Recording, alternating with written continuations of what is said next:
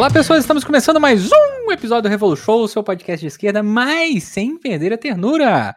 E no episódio de hoje nós vamos aí debater, na verdade nós vamos analisar se é que tem alguma coisa para ser analisada, ou analisar o que não aconteceu no primeiro debate político realizado no dia 28 deste mês que está aqui com você, né, de agosto né, de 2022, do primeiro debate político dos presidenciáveis e presidenciáveis né, do nosso querido Brasil varonil, né, debate esse com participações ilustres, né, participações incríveis aí, né, como Jair Bolsonaro, né, Luiz Inácio Lula da Silva, é, Felipe Dávila, também conhecido como o cara que falou que é que nem, que nem a gente, né, trabalhador que nem a gente, vai tomar no cu, Felipe, porra, 30 milhões de, de, de declaração de, de, de, de renda na, na, porra do negócio, vai falar que você é igual a gente, porra, vai chupar um prego, velho, na moral. É, depois de Felipe W, nós temos aí Simone Tebet, Tebet ou Stablish, Simone Stablish, né? que o, o, Lula chama ela de Stablish, né, cara?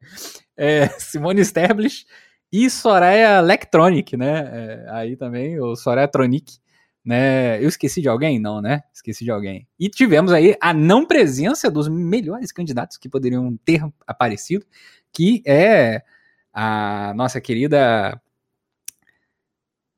Caralho, moleque, perdi o nome. Sofia Manzano. Sofia Manzano. Eu, não, eu, na minha cabeça tava assim, Silvia Almeida, mané. Silvia Almeida, porque eu tava pesquisando a parada Silvia Almeida aqui. Né? Sofia Manzano. O Husky. Siberiano, Siberiano o comunismo ataca mais uma ao vez. Ao vivo, ao vivo, ataca mais ao uma vivaço. vez. Né? Ao vivaço, né? O Husky Siberiano aí, né? É... Zami, você também não falou do Ciro. Tá, Ciro Gomes. É porque o Ciro Gomes, no meu antigo canal da, da, da Twitch, ele era taxado, né? Então era proibido falar de Ciro Gomes no, no meu canal da Twitch. Era tipo assim, não, ah, mas não sei o que é Ciro Gomes, tá banido. Banido. Não, não, aqui não tem Ciro a Gomes. A sua comunidade, por acaso, era a favela, Zamília? a comunidade da favela, ou os operários, né, daqui de Volta Redonda também, né? Ah, Ciro Gomes, é, aquele arrombado. É, Ciro Gomes, né, também, e os não, porque o Ciro Gomes estava presente em corpo, né, enfim, a mente dele estava em Paris. É, Ciro Gomes, né? E aí não teve nossa querida é, Sofia Manzano, né? Vera Lúcia aí do PSTU e Léo Périx da UP, né? Up Altas Aventuras, né? É, então a gente teve, infelizmente, não tivemos essas pessoas, mas estamos articulando uma parada aí sinistra, por quem sabe, a gente conseguir fazer aqui via Revolution, que vai ser nada menos que show, né? Vamos ver se a gente consegue cruzar algumas agendas aí e fazer uma, uma um debate maneiro aqui com, com a galera. É, e, né, a gente teve esse, esse ter, terrível debate lá que foi na Band, né? Teve a transmissão da Band que eu descobri, tem um amigo meu que trabalha na Band, aliás, é, eu descobri que a live, é, as lives da Band que estavam fazendo sobre o debate foram derrubadas porque o contrato com a Band com o YouTube era para exclusividade da transmissão do YouTube, então você não podia retransmitir. Mas agora você pode fazer live de React à vontade, apesar de você não ter muita coisa para fazer React, né? Essa live incrível, essa, essa transmissão incrível que foi o debate, né? O debate teve uma duração de praticamente três horas e meia, se eu me lembro bem, né? É, na sua totalidade, inclusive momentos de enrolação, né? E nesse momento todo, cara, assim, isso tem uma coisa que marcou muito a. Você pode configurar tortura. Pode configurar tortura, isso é verdade, né? Atenção, tribunal de Haia, hein? Tá, tá, o bicho tá pegando. É, e é, essa tortura, né? Pode ser muito bem resumida. Tipo, eles falaram as paradas aí, já nem lembro mais. Parece um filme da Netflix aquele debate sabe? Parece um filme wannabe da Netflix que você termina de ver o filme no dia seguinte você fica assim, caralho, eu vi um filme? Sabe? Eu, eu, será, será se eu vi um filme? Né? É, foi um debate muito ruim, muito ruim mesmo, assim. Você sabe que o debate ele é muito ruim quando as pessoas virem e falam assim, nossa, mas a Simone Tebet foi tão bem. Bicho, vocês sabem quem é a Simone Tebet, tá ligado? É, cara, ela votou a favor do impeachment da Dilma, ela votou a favor da reforma trabalhista, ela votou a favor do teto de gastos, assim, vocês estão malucos, tá ligado? Né? É, ela falou durante o debate uma coisa assim muito fantástica, né? Que é tipo, basicamente ela falando assim, não, vamos passar assim uma parte considerável das coisas do, da tabela SUS para iniciativa privada mesmo, né? É, que é um sistema complementar, não é um sistema que é o sistema único de saúde, né? Enfim. Então, definitivamente foi um debate aí, é, como, como tem aquele ícone, né? Que é da florzinha, assim, meio triste. Foi um debate florzinha triste, né? Que a gente teve, né? Com vários grandes momentos aí que a gente vai discutir ao longo desse bate-papozão com a, com a galera. Então, na verdade, eu até brinquei no Twitter falando que a gente vai discutir aqui o que não teve no debate, né? Porque o que teve no debate, por si só, já é tipo assim, nossa, mais do mesmo. Nossa, que louco, hein? Que loucura, né? Então a gente vai acabar discutindo o não dito, né, no debate. É, para fazer essa discussão, ao meu lado esquerdo nós temos o querido Diego Miranda, a maior introdução da história. Peraí, eu sou Zamiliano, tá só avisando. que eu sempre esqueço de me, de, de me, apresentar. E ao lado esquerdo aí, é, nosso querido Diego Miranda, de horário Diego Miranda. Olá a todas e todas, estamos aqui para fazer o debate do não debate. E é isso, vamos lá. Muito bom. Ao lado esquerdo de Diego Miranda temos Júlia Rocha. Olá, queridos. Aqui é a Júlia Rocha com um microfone decente, direto de Belo Horizonte, para poder fazer esse debate do não debate. Narradora Júlia Rocha. Ao lado esquerdo, Júlia Rocha. Larissa Coutinho. Olá a todos. Fico até constrangida de falar depois da Júlia com essa voz espetacular, entendeu? Eu, nossa, assim, fico até. Fico, me senti humilhada. O que é a voz dessa mulher, entendeu? É, e tô aqui também para fazer o debate do não debate. Vocês vão escutar alguns latidos e coisas desse tipo, porque o meu cachorro, meu filhote, não para de gritar aqui, mas tá tudo bem, eu vou deixar no mudo enquanto eu não falo. Espero que ele colabore. Eu lembrei daquele chihuahua que não late, ele grita, sabe? É um dos, dos vídeos mais maravilhosos da internet, assim, que ele... Sabe? Isso é... Se você tá triste nesse exato momento, procura chihuahua que grita no YouTube nesse, nesse momento. Se você não ficar feliz, você está morto por dentro, cara. Isso é, isso é, é maravilhoso isso. É...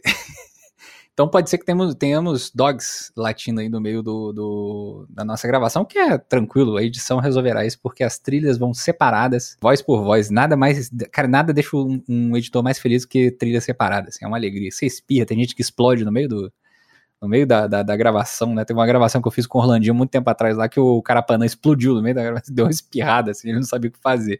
Enfim, né, é, vamos começar aí com que a Júlia Rocha, você que aí é candidata, né? Olha aí, a terrível candidata Júlia Rocha, né? A deputada, deputada federal ou estadual? Eu sempre confundo, gente. Deputada federal 2100, federal. a deputada que eu quero. Caralho. Muito bom. Que, que, inclusive tem a melhor música. A melhor música, jingle de. de, de cara, é sensacional. Né? Sim, aquele jingle, aquele jingle é um resultado de uma parceria de longa data entre mim, Fabiano Lee e Marília Sodré, que é uma soteropolitana, os dois são, na verdade, são de Salvador. E aquele jingle é um jingle que ele tem uma tecnologia nova que ele gruda no córtex, sabe? Assim, ele ele invade a sua vida, né? a sua casa, sua vida, sua família e a nunca família. mais sai dali. Olha aí, isso é um, é um jingle que ocupa, Você né? Você fica todo Júlia Rocha das ideias. É Júlia Rocha das ideias, muito bom, né? É o jingle que veio ocupar sua mente e, e fazer ela cumprir a função social dela, né? De fazer a revolução. Né? Isso é muito bom. É, inclusive, eu acabei de lembrar aqui do, do, do, melhor jingle genérico da história das eleições, que foi o Homem Disparou, né? O Homem Disparou. Cara, desgraça aquele negócio, cara. O cara que fez aquilo é um gênio, assim. O, o desgraçado é um gênio. Né? É, Júlia Rocha, você que aí assistiu esse sofrimento de debate, hum. né? É, que que você, quais foram suas primeiras impressões ali é, de todo mundo? Bolsonaro precisa Olha, de um médico? Que mais? cara, é interessante, né? Porque assim, falta, a gente tá tão carente, a gente tá assim tão carente de esperança, de criatividade, de um olhar assim para os problemas do cotidiano com criatividade para poder resolvê-los, a gente está tão carente, inclusive, dessa capacidade que nos é tirada por esse sistema tão limitante, que qualquer coisa parece bom. Né? Se a gente tem como parâmetro o Bolsonaro, qualquer cocô né, parece alguma coisa razoável né, assim, parece cheiroso, parece que tem um cérebro ali dentro, enfim. É, e aí eu queria comentar especificamente sobre essa nossa carência, né, de, de, de realmente políticos que de fato estejam comprometidos com as nossas pautas reais. E aí a gente olha para Simone Tebet e fala, gente, olha, ali temos uma feminista. É, Simone Tebet virou feminista, como se simplesmente se anunciar feminista fosse o suficiente para gente ser feminista, né? Como se feminista fosse uma identidade. Eu sou feminista como eu sou, sei lá, bege, ou como eu sou negra, ou como eu sou branca. Quando na verdade ser feminista é uma prática muito distante da prática que é a prática dela, né?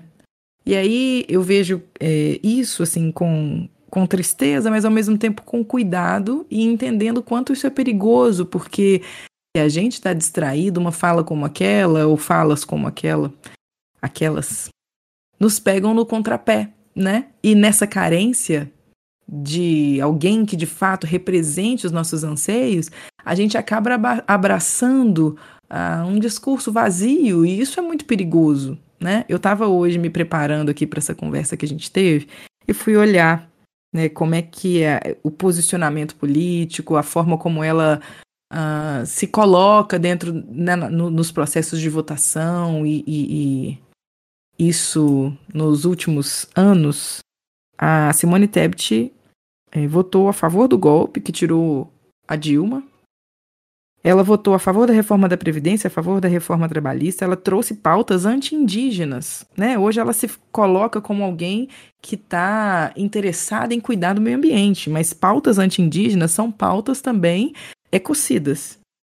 Ela se posicionou contra a legalização do aborto, né? contra o aborto legal, protegido, amparado pelo SUS. Ou seja, o que, que o que, que tem de feminista uma, uma pessoa como essa? E aí, é, uma coisa que foi dita muitas vezes entre nós e entre a esquerda liberal também foi como o debate foi realmente limitado. É, algumas pessoas apontando, ah, eu acho que o Lula foi mal no debate. Eu, pessoalmente, eu não vi assim, né? Assim, ah, o debate foi ruim, mas será que de fato Lula foi mal? Será que o debate foi ruim? Ou será que essa foi uma oportunidade da gente perceber ali demonstradas as limitações desse sistema mesmo, né? Porque o que, que tinha de bom para se falar dentro de um debate que não, não tinha ali, por exemplo, posições radicais que fossem é, a raiz dos problemas? E aí eu acho que dentro desse contexto o debate foi bom para pelo menos uma coisa para dizer que se a gente não tem pontos de vista de uma esquerda radical, né, de comunistas, de pessoas que estão ali para, de fato, olhar para os problemas com criatividade e ousadia para resolvê-los, a gente vai ter sempre mais do mesmo. Não é que esse debate foi ruim porque os candidatos ali estavam num dia ruim. É porque o, o que a, aonde ele, as margens, né, as limitações do sistema onde eles se permitem navegar são essas mesmas, né? São essas mesmas e a gente talvez não tenha muito mais do que isso para poder ouvir de candidatos que não estão afim de olhar de forma mais aprofundada para os problemas e ousar propor uh, soluções que vão além dessas mesmas que a gente já viu propostas por tantas vezes, né? Eu acho que é bem por aí. Muito bom. Só uma breve correção. A Simone Tebet criticou né, a mini reforma trabalhista do governo Bolsonaro, mas ao mesmo tempo ela falou. É, isso é muito incrível, né? Assim, ah, isso é uma coisa que a gente tem que aprender no processo político, né? É, por vezes, o determinado senador ou deputado, para sua base, vai falar que não votou, mas ele botou toda a sua assessoria a favor da construção daquele projeto. Né? É, então, assim, a Simone, ela, apesar de ter colocado a votação, criticado né, a mini reforma trabalhista, ela defendeu no Roda Viva que a reforma trabalhista do governo Temer né, veio para defender e segurar os empregos que ainda temos. Né? Então, assim, é isso que a, que a Júlia colocou, né? É, como, é que é, como é que é esse feminismo que se coloca a favor de uma reforma trabalhista que precariza é, a classe trabalhadora como um todo e ainda secciona mais ainda a classe trabalhadora que é mais precarizada, né? As mulheres negras, né, desse país, né, as pessoas trans e assim por diante. Então, assim, foda, né? Foda. É, Larissa Coutinho? Diga. O que, que, que, você teve de primeiras impressões ali desse terrível debate? Tá, vamos lá. Para começar, o que me incomodou foi muito, para começo, né, o formato do debate. É, primeiro que assim, né, não, não convidaram uma série de pessoas que conseguiriam fazer um contraponto, por exemplo, a Sofia, que tem propostas realmente radicais, que vão falar das coisas é, na, na, sua base mesmo, na questão estrutural, é, não convidaram, e a gente sabe muito bem por que, que eles não vão convidar esse tipo de candidato, né?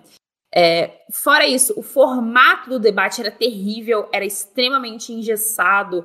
É, esse negócio de fazer ah, uma pergunta para dois, depois uma outra pergunta para dois, e aí depois, assim, foi muito esquisito. É, é, é, difícil a gente falar, ah, e um debate foi bom, porque normalmente o debate eleitoral ele costuma ser um pouco chato, né? Salvo raras exceções. É, tipo o Brizola e o Maluf batendo boca, naquele Salvo famosíssimo 1989, né? Filhote da ditadura, a gente vai ter isso, ou a gente tem algumas coisas que foram muito icônicas, porque foram desesperadoras, porém engraçadas, tipo o Cabo da Ciolo, que servia pelo menos pra gente fazer rir em um debate ou outro. É, mas, assim, no geral, o debate é realmente uma coisa travada, um pouco ruim de ver, porém necessária. Mas esse debate em específico estava muito é, travado, seco, esquisito. É, e as poucas possibilidades que a gente teve de, de, de, pô, tá ouvindo o debate, você escutou uma pergunta, você falou, porra, agora vai. Assim, fizeram a pergunta ou deram a deixa, os candidatos não pegaram. Assim, a gente teve alguns momentos, é, tem, por exemplo, um momento que, se eu não me engano, foi a Simone, agora eu não tenho certeza, que fez uma pergunta para o Ciro falando da questão da vacina. Ela deu de mão beijada uma pergunta fantástica para ele, é, que dava para ele ter arregaçado com o Bolsonaro na resposta dele, falando de todo o problema que a gente teve na Covid é, e dos índices super baixos de vacinação de crianças que a gente está tendo. É, e ele não aproveitou. A gente teve a, o próprio Bolsonaro fazendo pergunta de, sobre corrupção para o Lula, que o Lula também ele podia ter trabalhado muito mais, a resposta dele não trabalhou. Então foi assim, já estava engessado o formato. Mas dava a impressão que ninguém ali queria. Como é que eu... Ninguém queria cutucar tanto o outro quanto a gente imaginava que ia cutucar. Você falava. Tipo, muita gente foi, não, porque o pau vai torar nesse debate. E você via todo mundo muito polido, até o Ciro, né, que é famoso por ser esporrento e brigão, tava tranquilos. É, o Lula foi muito Lulinha paz e amor o debate inteiro. Ele tomou umas porradas, ele tipo, falaram vários absurdos que até a gente que, né, é de esquerda, nem um pouco apaixonado no Lula, é, se incomodou, porque a gente sabe que são umas falas extremamente mentirosas, e ele também, assim, não, não, não aproveitou, não teve. É, tirando aquele momento, os, aquele não, né? Aqueles momentos ridículos e, e misóginos do Bolsonaro atacando as mulheres, a gente teve poucos momentos de ânimo exaltado, como a gente achou que teria. Foi, foi bem. Assim, foi, foi bem decepcionante em todos os sentidos. Assim, é, eu não esperava grande coisa, já, mas mesmo não esperando grande coisa, eu fiquei decepcionada. Assim, é, é basicamente isso que eu tenho para falar do começo, assim. Mas depois eu queria falar um pouco de, de uma impressão de cada candidato é, tem umas figuras bem, bem interessantes, vamos dizer assim. É, e como é que foi muito, muito interessante ver o pós-debate, é, por exemplo, no meu ambiente de trabalho, que são várias pessoas que não têm contato com política, que não gostam de política, é, que acham que política é uma coisa chata, etc. Mas que todos assistiram o debate. Eles estavam falando do debate no dia seguinte. E foi muito louco comparar, por exemplo, a, a minha percepção do debate com a percepção do debate deles. Porque para eles, é, por exemplo, a Simone Tebet é fantástica. Meu Deus, como assim eu não conhecia essa mulher? E eu ficava tipo, meu Deus. Não, porque ela, nossa, porque ela é ponderada, porque ela fala muito bem, porque ela apontou as contradições do Bolsonaro. Ela sim é uma alternativa a esse tipo de política. É, se, viu? Se você pesquisar direito, não precisa ser Lula ou Bolsonaro. E eu fiquei, meu Deus, assim.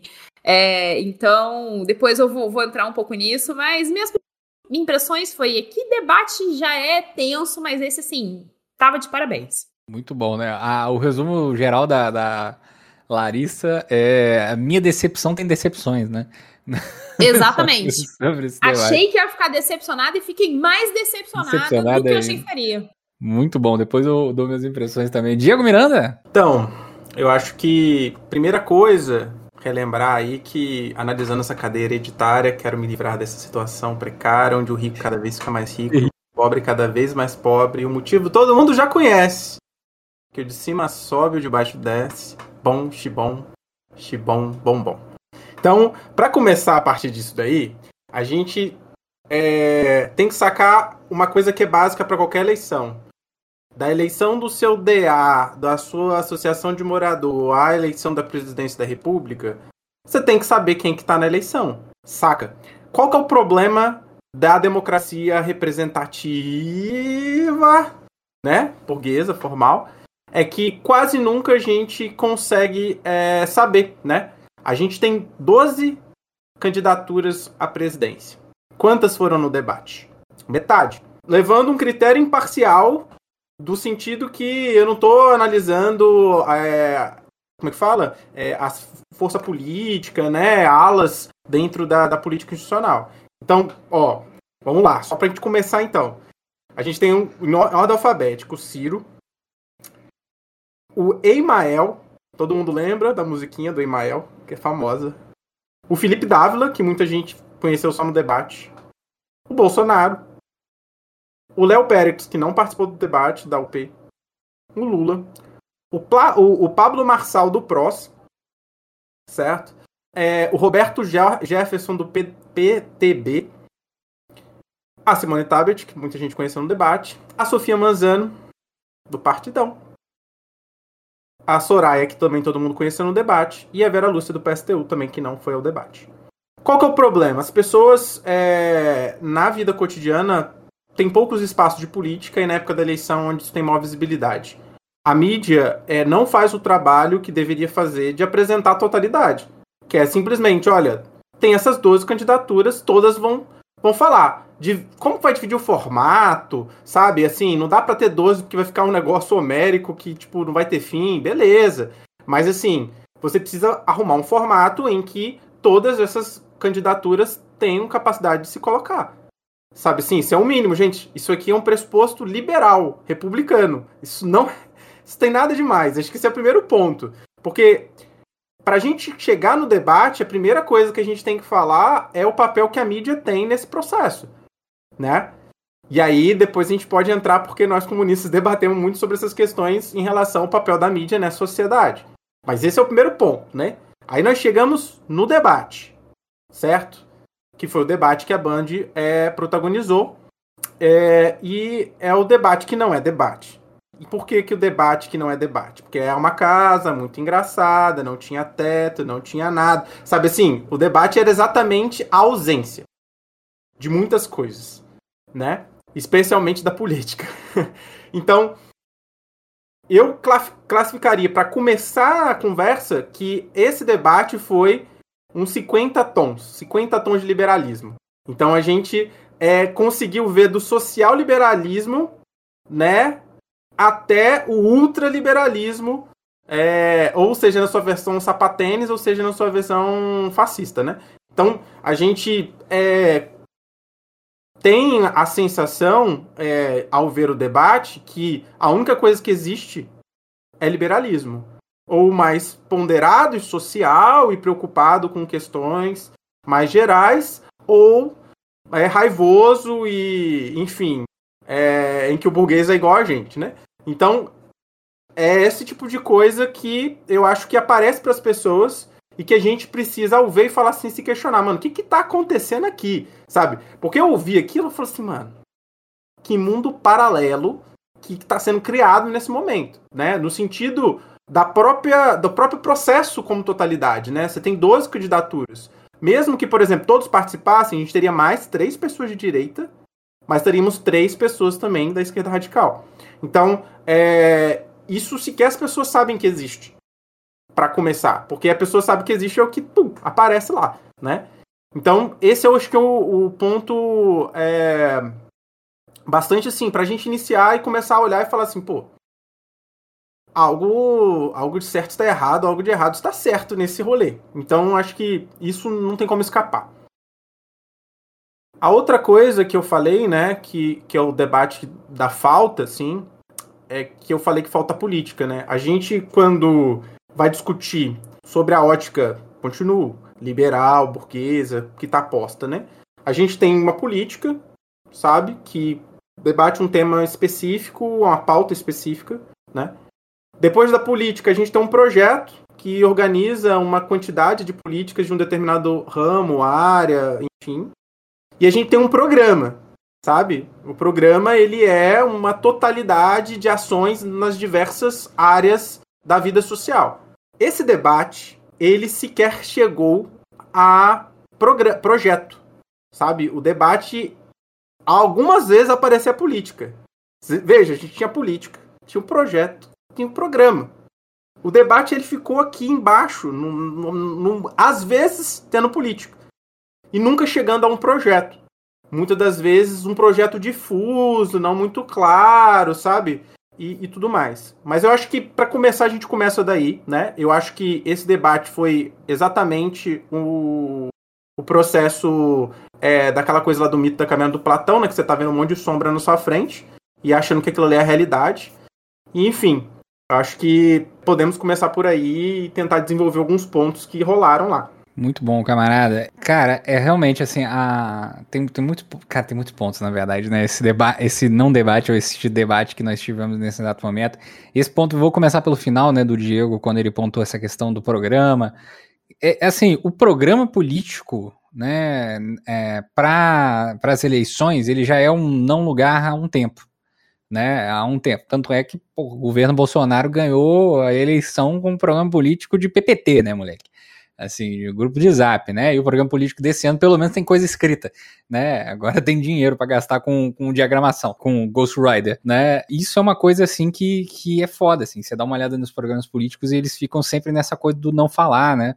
É, de quando falar alguma coisa, então você fica meio que tentando decifrar algumas coisas ali, que se você não tiver um bom entendimento político sobre o que, está sendo dito, você não, não, não consegue pegar né, todos os meandros que tem na, nos programas políticos. Né? Então, por exemplo, você falar que a reforma política foi cruel para os trabalhadores, mas ela foi necessária para manter os empregos, é você dizer basicamente que nós vamos manter essa merda. Né? E se a gente tiver que é, aprofundar para manter novos empregos, aspas, nós aprofundaremos. Né? Então, essas coisas que são ditas nos programas políticos e que são ditas diretamente pelos candidatos também são muito importantes, né? A gente teve o candidato mais caricato de todos ali na, na no debate, que foi o Felipe Dávila, né? Que é o cara que falou que é, é, vive do trabalho igual a gente, né? Então, assim, eu, eu concordo. vou privatizar você. você exato.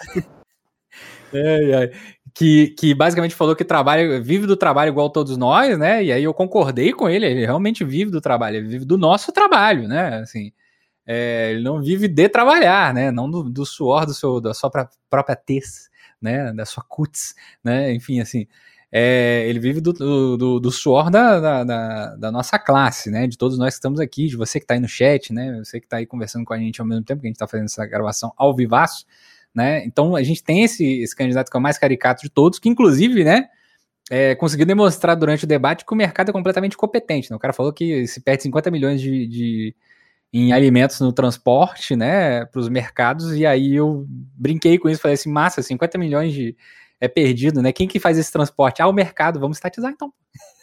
Né? Vocês perdem isso tudo, todas as toneladas de alimentos no transporte, vocês são incompetentes, né, Maria?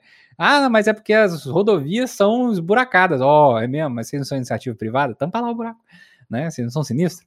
Enfim, né? É, não queriam privatizar todo o modal de transporte ferroviário em nome do rodoviário, né? Seja feliz, né?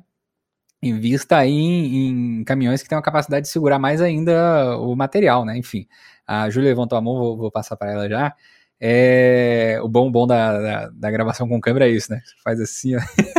já dá para já dá para pegar, né? Mas assim, esse debate ele foi muito puxado para baixo, né? E essa coisa assim de qualquer coisa que minimamente não babe saiba amarrar o, o tênis ou o sapato, a gente é, já fica assim, nossa, que incrível, é porque a direita e a extrema direita brasileira empurrou cada vez mais o espectro político tão para a direita e tão para a extrema direita que qualquer coisa parecida com social liberalismo é muito incrível. Né? Então, esse debate foi o debate que a gente variava entre o espectro do social liberalismo até o fascismo. Veja, é, é péssimo. Isso, isso, é péssimo. Então, assim, algumas perguntas que não foram feitas nesse debate não foram feitas porque o social-liberalismo e o liberalismo se comprometem também com elas. Né? Então, você não vai discutir, você não vai falar do orçamento secreto, porque ano que vem, se você ganhar enquanto presidente, você vai ter que cumprir o orçamento secreto. Então, para que, que você vai falar disso? Então, tem gente que vai, vai indagar isso falar assim: pô, o Lula podia ter falado dessa parada.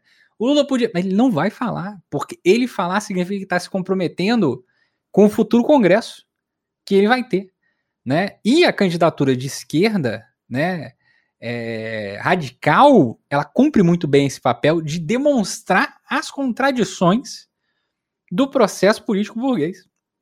E cumpre tão bem esse papel que a simples retirada do pessoal por conta própria, tá?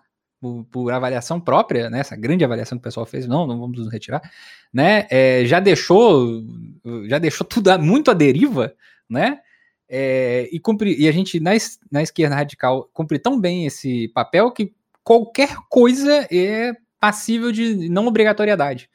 Então veja, como a gente não tem uh, parlamentares, eles não são obrigados a nos chamar. Concordo, né? Tá lá na legislação. Significa que a legislação tá certa? Não. São outros 500 né? Agora, também não, não proíbe que não seja chamado, né? Principalmente se a gente parar para pensar, por exemplo, com o Gabriel Colombo tá aí é, quarto lugar na, nas pesquisas de intenção de voto, cara. No estado de São Paulo, tá ligado? Sofia Manzano, né, Léo Pérez também já tá, tá colando, né? Então, assim, Eduardo Serra no Rio de Janeiro, né? É eu tô falando dos mais próximos aqui geograficamente, né? Enfim, os outros camaradas podem apontar também. Jones, lá no, lá no Pernambuco, né? Então, assim, por que não chamar? Sabe? Por que não chamar? Porque é isso, né? Assim, não tem obrigatoriedade, não vou chamar esses caras, porque esses caras vão vir aqui e falar que tem e defender, né, em, em rede nacional as contradições da política nacional e apontar o dedo na cara de todo mundo, porque pode apontar o dedo na cara de todo mundo. Pode tranquilamente apontar o dedo na cara de todo mundo. Né? Pode apontar o dedo na cara do Bolsonaro e falar assim: meu irmão, tu tem. Tu, tua família com sete pessoas, negociou 107 imóveis de 1990 até esse ano. Que porra é essa batata? Tá ligado? Todo esse tempo, sabe? O, o, inclusive o Lula podia ter muito bem falado disso, né? Ah, fui lá condenado pelo triplex e tudo mais, mas quem negociou 107 imóveis aí, 51 deles na grana, foi o, foi o Bolsonaro, pô. Isso ele não tem problema de falar, ele poderia ter falado. Eu acho que deve ter escapado ali em algum momento ali Estava muito emocionado tentando falar de um passado glorioso que existiu no governo dele. Porque é isso, o, o, o debate e o que o Lula traz é sempre esse. Assim, olha, mas já foi bom, hein? É só, já, teve bom, hein? Teve bom, hein? Teve bom um tempo atrás, enfim. Né? Isso é muito complicado. A melhor fala, a melhor fala do Lula, assim, disparada, assim, foram duas, né? Uma foi, eu vou acabar com seu sigilo de 100 anos, porque o Bolsonaro já tava perdendo a linha ali. Você, você ver o nível. O Bolsonaro perde a linha muito fácil. Muito fácil. Tem uma coisa que a, que a família do Bolsonaro tem. É a incrível capacidade de ser pessoas completamente descontroladas. Sabe? Então você ter figuras ali que sejam capazes de descontrolar o maluco é ótimo, né? Descontrola ele até passar mal, sabe? Até ele desmaiar. Isso tá Tá maravilhoso. Ele vai fazer isso tranquilamente, né? E no debate é ótimo, porque pelo menos ali ele não pode meter um tipo, não dá pra conversar com vocês e ir embora, sabe? Porque fica feio pra caralho, né? Então essa é a única chance que a gente tinha para ter esse momento, né? Esse momento ali de, de pressionar o cara e ele teve ficar com vergonha na cara. A Simone Tebet fez uma pergunta pro, pro, pro Jair, que eu tô esperando alguém fazer essa pergunta pra esse cara há quatro anos, desde 2018, que é ele ter defendido na, na, no Congresso em 1999 o assassino da Ceci Cunha, que era deputada do, do PSDB, né, que é o Talvânia Albuquerque, né, é, que mandou matar ela, ele foi o único que foi lá na frente para falar assim, não, eu sinto que a gente está aqui julgando antes do julgamento, né, é, e que a gente pode estar tá na, mesma posição que ele amanhã, né, qual posição de assassino? Tá, tá maluco? Tá ligado? Por que, que você defendeu essa, essa asneira, sabe? Então, assim, bandido bom é bandido morto, mas peronomútil, né? Seria um deputado que talvez eu esteja no lugar dele por ter assassinado alguém, quem sabe, talvez, né? É, eu espero não ser impeachmentado, né? Não ser né, colocado para fora, caçado o mandato, né? E é isso, assim. Isso sem contar o ponto que ele vai falar do, do Auxílio Brasil. Cara, quando ele fala do Auxílio Brasil, ele basicamente, basicamente, é, colocou que abertamente que ele, se ele for eleito, ele vai resolver a questão do Auxílio Brasil. E se ele não for eleito, isso não é problema dele. Sabe? Ele, ele basicamente falou isso. Ele basicamente falou o óbvio, que é tipo, não, eu fiz esse Auxílio Brasil com 200 a mais aí porque eu quero que vocês votem em mim, porra. Sabe? Todo mundo já sabe disso. Mas ele foi óbvio ali. E ninguém pontuou isso. Falou assim, sabe? Tipo, ah, ele, ele apontou pro Lula falou assim: ele tá preocupado com, com, com, com as eleições por a chance que ele tinha de virar e falar assim: acuse-os do que você faz, né? De sacanagem, tá ligado? Porque eles ficaram fazendo isso o tempo todo. E não fez, né? Não fez. Vários momentos de, que foram perdidos, assim, e vários momentos que foram perdidos porque não poderiam ser feitos.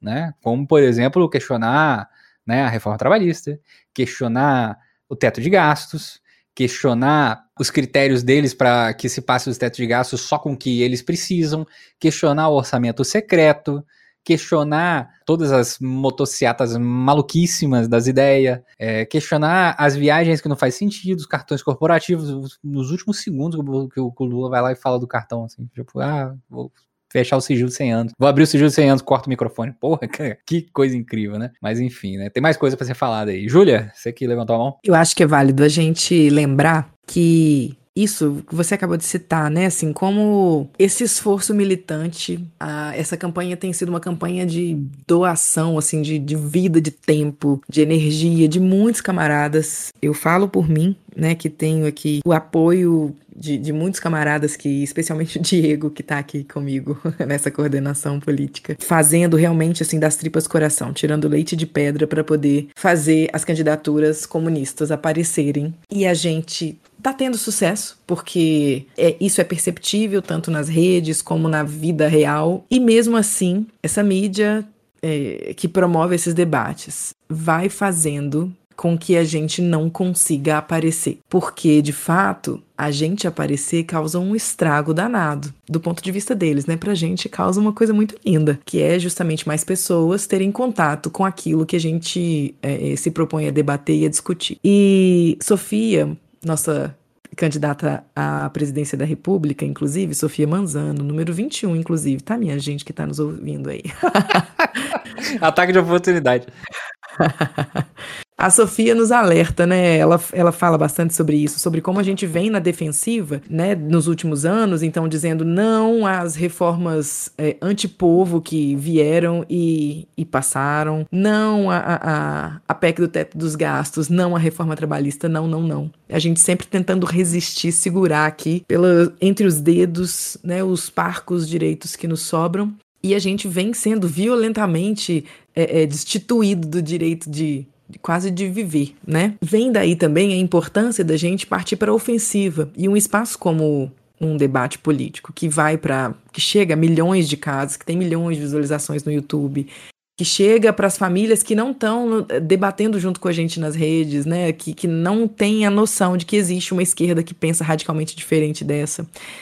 Isso seria muito potente. Então, para eles, passa a ser muito importante conseguir frear esse nosso crescimento, porque a gente cresce sim a olhos vistos, é possível perceber isso, mas aí eu vou colocando regras que antes não existiam, né, e, ou que antes não eram consideradas, para que eu impeça a Renata Regina, candidata ao governo de Minas, de falar num debate. Para que eu impeça o Colombo, para que eu impeça o Jones. E é isso, você, a gente percebe, por exemplo, às vezes o Jones posta lá no Twitter, né, assim, gente, Olha, chamaram todos os candidatos daqui de Pernambuco para essa entrevista, para essa sabatina, não chamaram a gente. Por favor, me ajudem aqui, vamos mobilizar e lá nas redes desse tal veículo para poder dizer que a gente quer falar. E só assim, na marra e com muito esforço e, e, comprometimento da militância, que a gente tem conseguido avançar. E aí eles vêm e colocam outras regras, ou então começam a olhar de forma muito mais rigorosa para regras que já existiam, mas que eram é, é, negligenciadas anteriormente. Uma outra coisa que eu, que eu queria falar, além desse esforço é, para barrar o discurso radical, é sobre como nesse debate, uma coisa que me incomodou muito é o fato da câmera estar fechada, né, aquela formação é, em linha praticamente ali, ou num, ou num semicírculo, será que era aquilo? Não dava para ver direito. Mas o fato da gente não conseguir ver os outros candidatos reagindo às falas de, do candidato que estava respondendo. Isso me dava uma angústia danada, porque de repente é, é, o, o, Ciro falava a respeito do Bolsonaro, o, o, o, Lula falava a respeito do Bolsonaro, eu queria ver a cara do Bolsonaro e não conseguia. Então isso me incomodou muitíssimo. Uma outra coisa que me incomodou bastante, muito mesmo, é que os jornalistas faziam perguntas já muito tendenciosas. Eles limitavam na pergunta aquilo que eles estavam a fim de, de, de, ouvir como resposta, né? Então não era assim, qual que é o seu pensamento a respeito de determinado tema. Não, é assim, ó, temos aqui limitações pela responsabilidade fiscal. Aqui nós temos limitações que dizem é, que não se pode gastar com isso, que não se pode gastar mais do que isso com aquilo. E aí, e aí, dentro de tudo isso que eu falei aqui, qual que é a sua visão a respeito de determinado tema? Então as perguntas elas já vinham engessando, que é justamente a sensação que se passa pro, pro, pro telespectador, né? Ou seja, bom, não tem saída, né? A saída é mais ou menos a gente manobrar nesse espaço limitado aqui. E aí a gente traz essa falta de, de, de perspectiva, essa impossibilidade de olhar de forma criativa para o problema e, e, poder pensar, deixar seu cérebro, sua mente livres para poder pensar de forma radical numa solução que de fato vá à raiz daquele problema. E aí você vai provocando um certo desencanto mesmo, né? Seja com a a política, seja com a, a, possibilidade daquela pessoa se organizar politicamente para tentar mudar as coisas, porque de fato essa margem de manobra é muito é muito pequena. E aí eu queria, para fechar essa minha segunda fala, dizer do meu incômodo é, quando eu, eu, observei o comportamento e, e, a forma de falar do Ciro diante do Bolsonaro. É assim, é uma gentileza é, inadequada para se tratar um fascista, né? Uma, uma, uma espécie de, de, de cordialidade que não pega bem, né? E ele foi muito gentil, até elogiando Bolsonaro e algumas de suas ações, e de repente Bolsonaro dá uma invertida nele, e ele fala: Ó, oh, gente, desculpa, agora eu percebi que eu tô falando com fascista, deixa eu voltar aqui e engrossar, sabe? Então, é, me, me chamou muito a atenção esse aspecto porque desenha para a gente algo que a gente já havia percebido que era uma, um, uma direção de toda a fúria e toda a raiva e toda não gentileza é, em direção ao Lula, né? Que era uma coisa que as pessoas, inclusive, é, depois dessa fala que eu, que eu trouxe aqui, comentaram, né, na, na internet, no, no Twitter especialmente. Cara, é isso, né? Deixa eu lembrar que eu tô falando com fascista, né? Ah, deixa eu lembrar que eu tô falando com fascista. Deixa eu rir aqui da piada que ele fez aqui. Da piada não, né? Do ataque que ele fez para aquela pessoa maravilhosa, né? Que é, que é a Vera Magalhães. Enfim, né? Deixa. E o Ciro, ele. Eu, eu, gosto muito do Ciro Gomes por causa disso, o maior inimigo de Ciro Gomes é Ciro Gomes, né? O maior inimigo político de Ciro Gomes é Ciro Gomes. Agora ele meteu uma que é tipo assim, não, tô falando com essa plateia de, empresários preparados aqui, imagina eu falar isso pra favela, né? Meu querido, né? Você tá de brincadeira. Não que no PND, né, não tem ali também inscrito no seu lindo, maravilhoso PND questões racistas, né? Que já foram denunciadas algumas vezes no Twitter, né? E questões que ficam rodando em volta dessa discussão, dessa meta discussão, né? É, da, da, de tipo, ai, porque o identitarismo, que é esse, esse, essa discussão de identitarismo genérico, né? Que é tipo assim, ah, a gente tem que abandonar as questões da, da, da, das demais opressões, e aí usam isso para mascarar, né, que existem demais opressões, ao invés de se discutir realmente o que a Júlia falou lá no começo, né, que é isso, né, não limitar isso à sua identidade, né, mas tem uma questão política ali no entorno daquilo e tem uma questão de classe no entorno daquilo, né, e ao mesmo tempo essa galera usa essa é, essa, essa, essa discussão para silenciar qualquer forma de debate que seja inserido na questão racial, na questão étnica, né, na questão é, de gênero, de sexualidade, enfim, né? Teve um debate recente que a gente fez lá na, na lá na lá em São Paulo, né, que o rapaz ele fez essa pergunta, ah, você acha que a esquerda tá perdendo muito tempo com essa coisa de, talvez ele esteja ouvindo aí, tamo junto, meu querido, mas a pergunta, né, eu fiz a, a dei a resposta para você naquele dia, que foi essa, né, é, a esquerda perdendo tempo com esse negócio de pronome neutro e tudo mais, foi, querido, a gente tem que usar de todas as, as discussões de opressões para a gente fazer a discussão política final da superação dessa sociedade, né? Nada mais anti-leninista do que você eleger, né? Enfim, deseleger, né? Uma opressão específica para fazer essa discussão. Imagina, tipo, a União Soviética, 160 etnias diferentes, fala, não, deixa para lá todo, todo, deixa para lá os, os pogroms, né, do, dos judeus, né? Deixa essa questão étnica de lado, a gente não vai falar disso aí não, porque a gente tem que se preocupar só com a classe operária aqui no momento. Então deixa os judeus aí se fuder sozinho e tanto faz, entendeu? Né? Deixa isso para lá.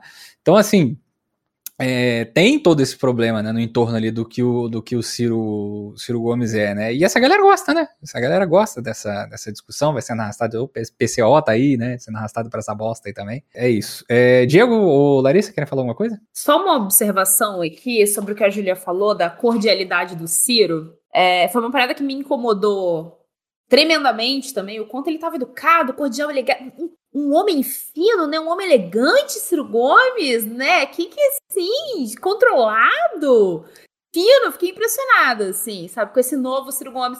Porque, se eu me lembro bem, Ciro Gomes era o cara que, há, um, tipo, há uns anos atrás, tava chamando Bolsonaro de nazista. Gritando pra caralho, ah, porque vocês vão votar num nazista, num nazista.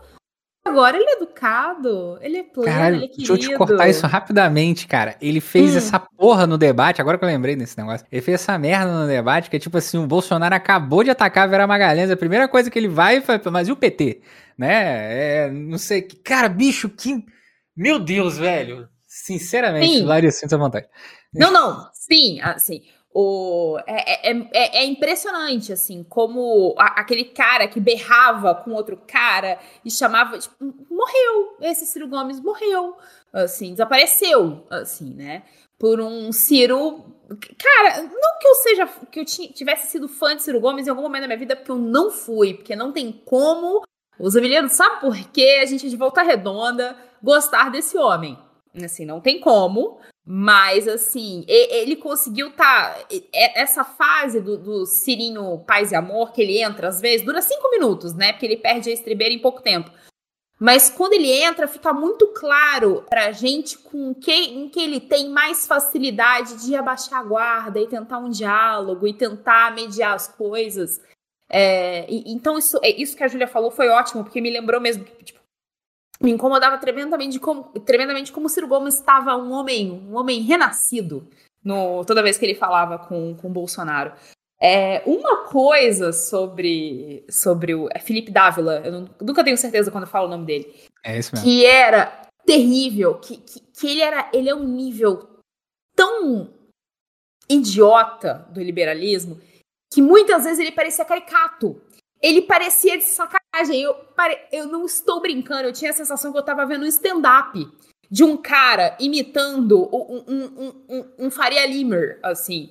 Porque ele falava umas coisas. Não, porque privatizar, mas, mas privatizar, porque privatizar, porque eu sou um trabalhador. E não piscou em nenhum Sim, momento. Sim, ele é reptiliano, provavelmente. O que tudo, todas as piscadas dele Todas as piscadas dele foram absorvidas pela Soraya Tronic. Todas, mano. Todas. O que ele não piscou, a Soraya Tronic, meu irmão, ó. Sim. Piscou o suficiente para causar um maremoto no Japão, velho. Eu achava que ela tava com alguma coisa no olho. Ela começava a piscar e eu começava a piscar. Também que eu tenho nervoso de olho.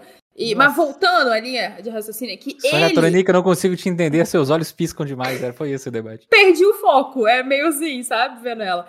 Mas o, o Felipe Dávila, ele, ele, ele, parecia irreal, assim, sabe? De, de, de tão. É, porque você não tinha profundidade nenhuma nas coisas que ele falava. Ele meio que não apresentava nada. Ele não. Ele, ele não vinha com proposta, ele não vinha. Ele vinha com o privatizar. Porque eu acho que não teve momento nenhum que ele não meteu o privatizar no meio. Assim, qual é a proposta, sei lá, para acabar com a fome? Privatizar, violência contra a mulher, privatizar, é, aborto, privatizar. Privatizar. É, sei, privatizar Cara, vai assim, privatiza, tudo privatiza, assim, privatiza as crianças, entendeu? É tudo, assim, tudo você vai privatizar, você vai resolver absolutamente todos os problemas do universo. O novo, o novo é top, é moderno. Não, e fora que eu dei uma gargalhada quando ele falou, não, porque a política do novo tá aí para vocês verem, com os nossos candidatos, inclusive, tipo Zema. Eu falei, eu falei assim, ele fez isso? Assim, eu falei, moço, esse tipo de coisa você. Moço! Não te contaram, moço, esse tipo de coisa você esconde. E ele falou, tipo, muito orgulhoso, assim. É, então, ele realmente, ele realmente é, eu olhava e falava, cara, esse cara tá de sacanagem, esse cara é um cara infiltrado, e ele tá aí pra, pra mostrar o quanto é ridículo. É, é, é, é não é porque não é possível, não, não, é possível, assim. Porque eu não conhecia ele, eu não sabia quem ele era. Eu fui descobrir quem ele era depois do debate. Porque aí falaram, ah, Felipe Dávila, fulano de tal, genro de ciclano. E eu falei, ah, faz sentido, ele só é muito rico pra caralho. Herdeiro, ele não né? é um cara que trabalha como eu. eu fui, ele mentiu pra mim. Ele mentiu porque ele falou que ele trabalhava. Eu sou uma pessoa que trabalha como você, não trabalha. Ele não acorda às 7 horas da manhã para ficar o dia inteiro correndo atrás de cachorro, entendeu? Pra lá e pra cá. Bicho. Entendeu? Não, não. não a declaração não. dele, a declaração dele de, de, de, como candidato de bens e tudo mais é muito boa, assim, porque tem uma parte lá que são a 15 milhões de cotas em ações no céu de Todo trabalhador tem isso, né? Isso é muito comum, Zami. Você não, você não tem? Poxa não. vida. É porque Mas você não privatizou. Que... Entendeu, Zamiliano? Por isso. Começa é, a privatizar suas coisas, entendeu? Funciona. Eu fico pensando e me preocupa muito como isso chega, né, bicho? Porque é isso, a gente está num debate ali limitado, então tá aqui, a gente está ali do centro para a extrema direita, a gente vê uma social liberal, um social liberal e um fascista do outro lado. E as pessoas olham para aquilo e falam, gente, então é isso aqui que temos. E aí, de repente, chega um cara e fala que a solução das coisas é privatizar. E eu fico pensando nessa questão geracional também, né? Porque, assim, é, os, os, garotos, né? Assim, as, as meninas e os meninos, adolescentes, né? Que com seus 16, 17, 18 anos estão votando agora pela primeira vez. Quando Lula deixou o primeiro, o segundo governo, né? Então, o final ali da, da era Lula, então 2010, 12 ali, eles estavam nascendo, essas, esses bebezinhos, né? Ou seja, a vida deles, uma grande parte, foi uma vida de turbulência, vendo os pais perderem o emprego, vendo as coisas piorarem na educação, no SUS, vendo a segurança pública se tornar, se tornar não, ou, ou agudizar esse genocídio, esse encarceramento em massa, enfim. Esses jovens, eles que estão começando a votar agora, eles provavelmente não vão ter uma lembrança do que foi é, o auge das políticas públicas é, é, que amenizaram a dor e o sofrimento mais agudo dessas camadas mais vulnerabilizadas da, do Brasil, do povo brasileiro. E aí, esse, esse menino, essa menina, Tá, gente? Menino, menino, não sei se no Brasil inteiro se chamam, a gente chama assim, os meninas, menina, tá? Não é um termo pejorativo infantilizando os adolescentes e os jovens adultos, não.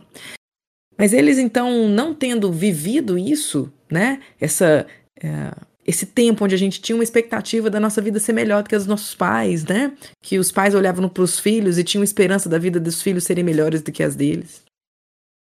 Eles olham para essa situação e muitas vezes, por virem de, um, de, de, de meios onde o debate político não se dá, ou é muito despolitizado o debate que se tem, começam a pensar que, de fato, se as coisas estão ruins, seria melhor que, que privatizassem.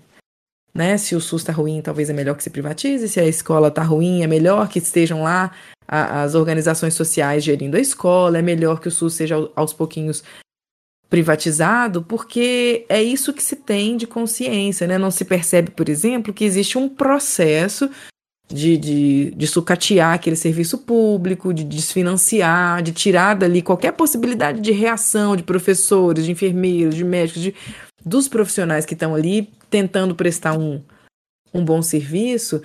E aí eu, eu fico pensando qual é a nossa tarefa, né, como esquerda radical, para que a gente consiga chegar como uma possibilidade de saída real, né? É, ou uma, uma, uma fração desse espectro político que é capaz de responder a essas pessoas da forma como uh, se deve, né?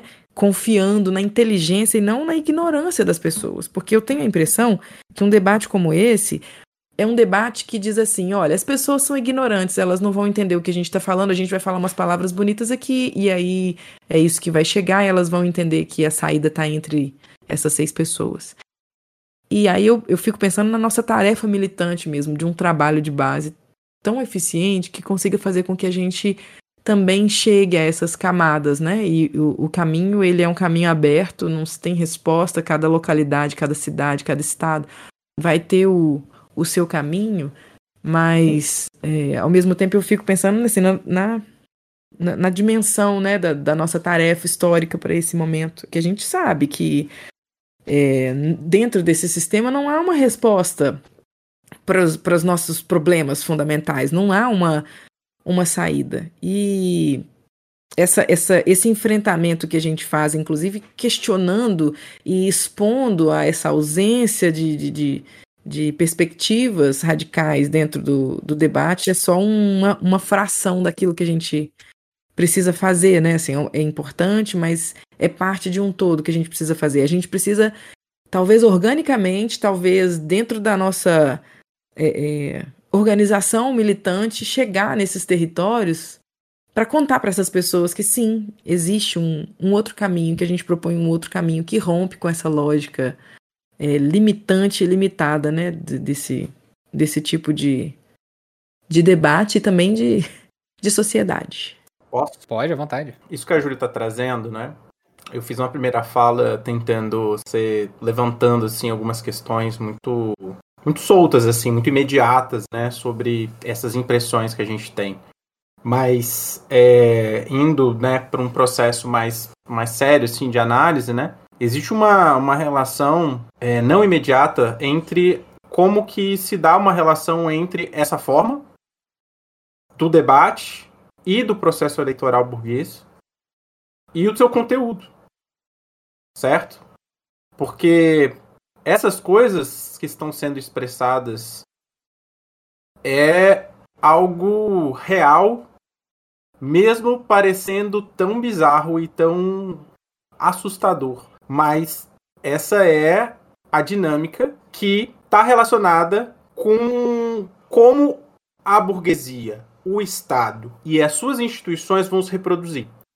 Então, é, não é à toa que determinados setores vão ter espaço num debate, porque a própria mídia não é neutra. A própria mídia vai expressar os interesses desse estado de coisas dessa sociedade. Qualquer um que fale contra essa sociedade, né, Inclusive, o fascista não fala contra essa sociedade necessariamente. A gente sabe que, na verdade, o fascismo é uma, uma agudização radicalizada do liberalismo. Ah, o liberal vai morrer com isso, mas não vou ficar aqui fazendo meio, meio campo em relação com isso, a gente já fala disso há algum tempo já. Então, é, essa é uma coisa que fica exposta, existe uma relação, mas o que está de fundo? Que é, qual que é a realidade que traz essa miséria toda? A gente vive uma crise certo? Essa crise ela tem proporções mundiais e graves.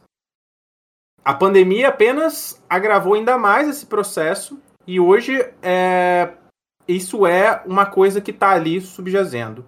Toda a questão. Qual que é a expressão disso para o debate? Não tem solução, gente. Não tem proposta. Por quê? Para o campo moderado, a gente vai buscar soluções sendo assim com muita boa intenção, tá? Algumas, tenden algumas ações contratendenciais à crise, então é, incentivo de emprego, é, coisas para fazer poder girar e tentar algum nível de recuperação. Mas para o outro setor é, da burguesia, o que vale é maior privatização, precarização e tudo mais, né? Felipe Dávila pode ter sido essa coisa bizarra, mas ele cumpriu o papel do agitador da privatização. Ele estava ali, pô. A burguesia precisa colocar todas as suas é, faces no debate para ver qual face vai dialogar melhor com a massa das pessoas, né? Seja aquela raivosa que vai explicitar as contradições, como Bolsonaro, mesmo que é, né, do ponto de vista da extrema direita, seja do privatizar tudo, seja da parte identitarismo, sou mulher, voto mulher, aquela coisa toda. Então, essas expressões vão estar tá isso. Mas o que, que é o fundo disso? Não tem proposta, gente. A proposta é não tem proposta. Por quê? Porque a crise está dada, ninguém sabe o que faz com ela, certo? E é, é isso, vote em mim, porque, cara, o Ciro Gomes se humilhando é uma coisa assim, assustadora. Por favor, me dá uma chance. Sabe? Ele parece boy em final de, de, de, de balada, desesperado, sabe? Sabe? Você não ganha. É uma coisa assim. Véi, é, é, é triste, é triste. E aí. Eu, Diego, é, só completando, eu acho que vai de encontro com o que eu falei no começo, porque essa exata sensação que eu tive. Você falando, parece que assim, você, você leu meu eu lírico. Você você, você externou exatamente o que eu senti na hora que eu vi no, na hora que eu tava vendo o debate, que é exatamente isso. Você fica com a impressão de que o Lula foi mal. Ah, o Lula foi mal. Fulano foi mal. Não, mas assim, não é que existiam pessoas ali que não estavam num dia bom. É que de fato tinha uma limitação que é a lim limitação dessa estrutura. Assim, não, não há remendos possíveis mais, especialmente agora, né? Com essa confluência de crises, crise ambiental, enfim. É, eu queria só te agradecer por ter traduzido aqui meu coraçãozinho. Não, e, e assim, é, para fechar essa parte, eu acho que, para caminhar para outros debates, eu acho que eu votei no PT uma vez só para vereador. Eu venho de uma família operária, metalúrgica, mas que, ao mesmo tempo por eu ter nascido, é, ter nascido, ó, ter vivido e começado a votar depois já do primeiro governo Lula, com as contrarreformas que o governo Lula fez, eu vi esse rebote na minha família enfim, nos setores que eu tava, de insatisfação, assim, sobre vários aspectos. E aí eu enfim, fui anarquista, tal, toda essa história. Mas enfim. É... Eu lembro de chorar vendo a, a, as, as campanhas do, do PT para a presidência, assim, do Lula. Sempre chorei. Por quê? Sempre sobre dialogar com essa coisa de você ser trabalhador e você se identifica. Não tem como. O marketing do PT era, tipo assim, algo bizarro que capturava você. Mas eu chorava e ao mesmo tempo ficava assim, velho, sabe assim, eu não vou votar nisso porque eu sei que você é cilada, Bino, tá ligado? Mas o Lula no debate foi frustrante. Assim, eu sei porque tem colegas petistas, né? Dialogo com muita gente. E foi frustrante para muita gente, porque se esperava aquela figura enigmática, né? Até que o Ciro fala encantador de cobras, né? Quem? Eu sou a cobra, então, né? Mas enfim. É, Lula, esse encantador de serpente, esse caralho é autocrítica, né, mulher? pois é. E, e ele foi muito aquém. Mas assim, o Lula não foi aquém porque ele deixou de ser o Lula, porque, sei lá, ele tá muito velhinho, né? Não. É porque o nível de comprometimento programático das alianças. Como diz o Guilherme Boulos no Revolution com ele, né? O Lula é o Lula, né? É. Não, o Lula é o Lula. Todo mundo sabe que ele é um gênio. Agora, o que mostra aquilo é: eu não posso prometer nada. Por que, que você não pode prometer nada? Porque a aliança que eu fiz não me permite que eu prometa nada a não ser esse acordo liberal. Sabe, sim? E aí. É isso, gente. Assim, é. Eu acho assim, o petista até os mais, né, assim, fervorosos, às vezes fica assim, porra, achei que dava para render mais aí, né? Mas eu acho que isso tem a ver com essa dinâmica da forma e o conteúdo do, do debate, né? É, acho que talvez em outro momento, não sei, a gente possa discutir os programas, né? Pegar cada programa e fazendo comparando, enfim, essas coisas são importantes para a gente é, desenvolver um pouco mais essa coisa. Agora, tem uma coisa que a Júlia falou também, e tem a ver com esse, desdobrando dessa coisa, é que se a gente sabe que nessa sociedade, essa mídia é desse jeito, a gente tem que entender que a organização independência de classe ela é fundamental para circular as coisas. Então, aquela coisa básica dos aparelhos privados de hegemonia, lá do menino Gramsci, né, é fundamental para isso. A gente no Revolution está fazendo isso, nosso alcance é muito limitado. Então, assim, por mais que a gente faça isso, por mais que a gente tenha muitos militantes devotos, sinceros e dedicados, não se compara com o estrago que a mídia faz. Mas, gente, o jogo é esse. Sabe? A burguesia tem a seu dispor todos os instrumentos. Então, o nosso único instrumento é o ódio organizado. Então, a gente organiza esse ódiozinho que a gente tem aqui dentro para poder transformar as coisas. E a gente precisa ter muita, muito tato, né? E tato tem a ver com tática para conseguir é, é, avançar nesse processo. Porque é, a gente fica no nosso movimento, né? E aí não estou falando dos comunistas, eu falo do movimento amplo é, das lutas populares, num processo muito defensivo de que as coisas estão indo, a crise do capital vai corroendo tudo e todos, sabe? É, e a gente fica, tá, e o que a gente faz? Eu, eu, eu treino boxe. E aí tem uma coisa que no boxe você aprende é que se você só fica defendendo e fica esperando a hora de bater, bicho, já era a tua luta. Você tem que contra-atacar. Na hora que o cara bate, você bate junto, porque quem bate não espera que vai tomar. Então, assim, é uma coisa, assim, elementar do tático estratégico de um processo de luta. Então, as candidaturas independentes, elas cumprem esse papel. Sabe assim, você menos esperar, pô, tomou, sabe? E é isso, todo mundo vai tomar. Sabe assim, na luta você aprende que você pode ser o cara mais astuto, uma hora vai entrar um soquinho ali que você não percebeu. Então isso faz parte. Agora, o problema é a gente ficar apanhando, sabe? Assim, eu lembro daquele vídeo do, do, do, do Clóvis Barros lá, falando assim, mas, assim, o cara vai cagar na sua cabeça e você não tem brilho, sabe? É, eu, assim, eu tenho dificuldade de lidar com isso e, e para além do debate, nossa posição, nosso movimento tem que ficar atento a isso, né? Não é só os comunistas que tem que tá, ficar preocupado com isso, assim, porque aqui a gente não tá falando de revolução, sabe? Óbvio que para nós é, mas pra gente, até para chegar nesse processo, a gente precisa ampliar a capacidade organizativa e consciência organizativa das pessoas para a gente poder avançar nas lutas que estão dadas agora, né? É... E aí essa coisa do campo político é muito importante, porque, por um lado, aquele vem aquele velho debate sobre a esquerda desunida, né? Ah, porque tem tantas candidaturas de esquerda, era todo mundo contra, né? É, que é muito despolitizador, então esse acho que é um debate que já fizemos em outros momentos e a gente pode estar tá retomando. E, ao mesmo tempo, por que, que o campo da esquerda radical não se une, etc, etc. Essa coisa é uma coisa que o movimento e os partidos que estão nesse movimento precisam resolver nesse processo.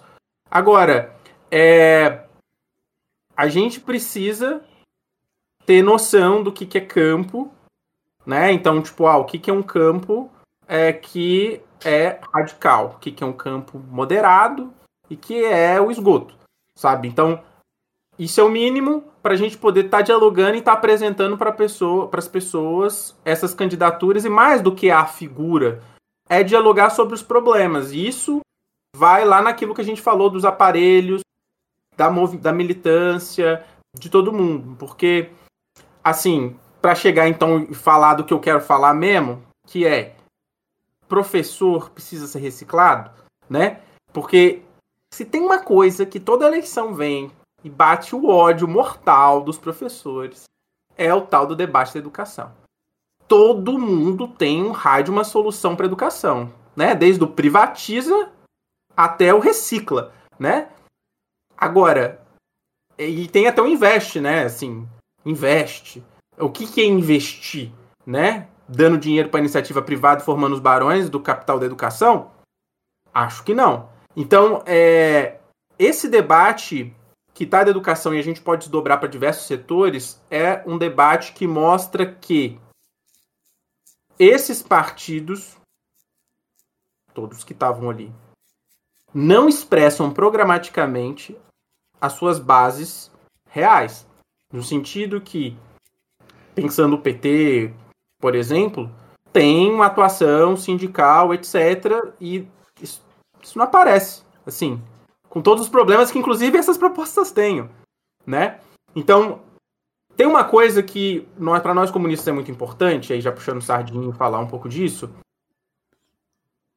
No movimento sindical, por exemplo, os trabalhadores de educação eles se organizam e eles têm suas reivindicações. Que a gente se associa por um sindicato, depois por uma federação, uma confederação, enfim, tem várias formas diferentes.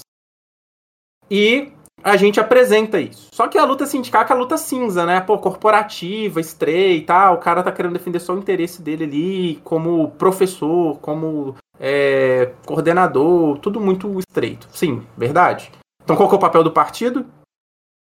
É tornar isso amplo para além dessa pauta estreita do que está discutido ali apenas do problema do, do trabalhador, né, no, na sua relação econômica. É... E não tem, sabe, assim, não tem assim, não teve no debate. Por quê? Porque a gente precisa traduzir isso que é ouvir quem trabalha, bicho. Sim, se você quer discutir educação, trazendo é, todo tipo de solução da tua cabeça, de que ah, os novos métodos pedagógicos, ah, enfia, sabe assim? Porra, tô, sério, isso me irrita. Por quê?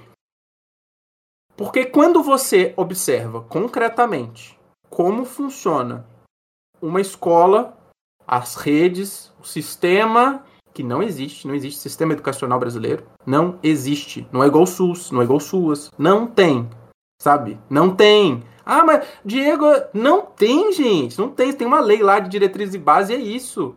Ou significa o quê? Faça o que vocês quiserem, desde que vocês respeitem aqui a, a A, B, C e D. E é isso. A lei é tipo, pode fazer o que vocês quiserem, só não vem mexer o saco.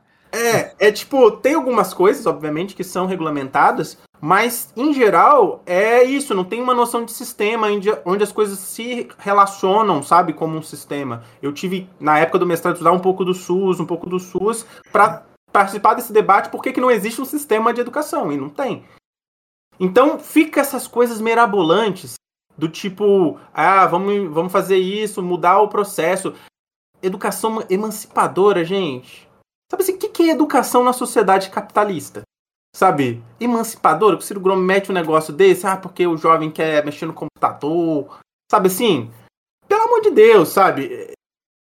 Acho que as pessoas precisam entender que condições materiais produzem situações. Então, se você não consegue garantir essas condições, dificilmente as coisas se alteram.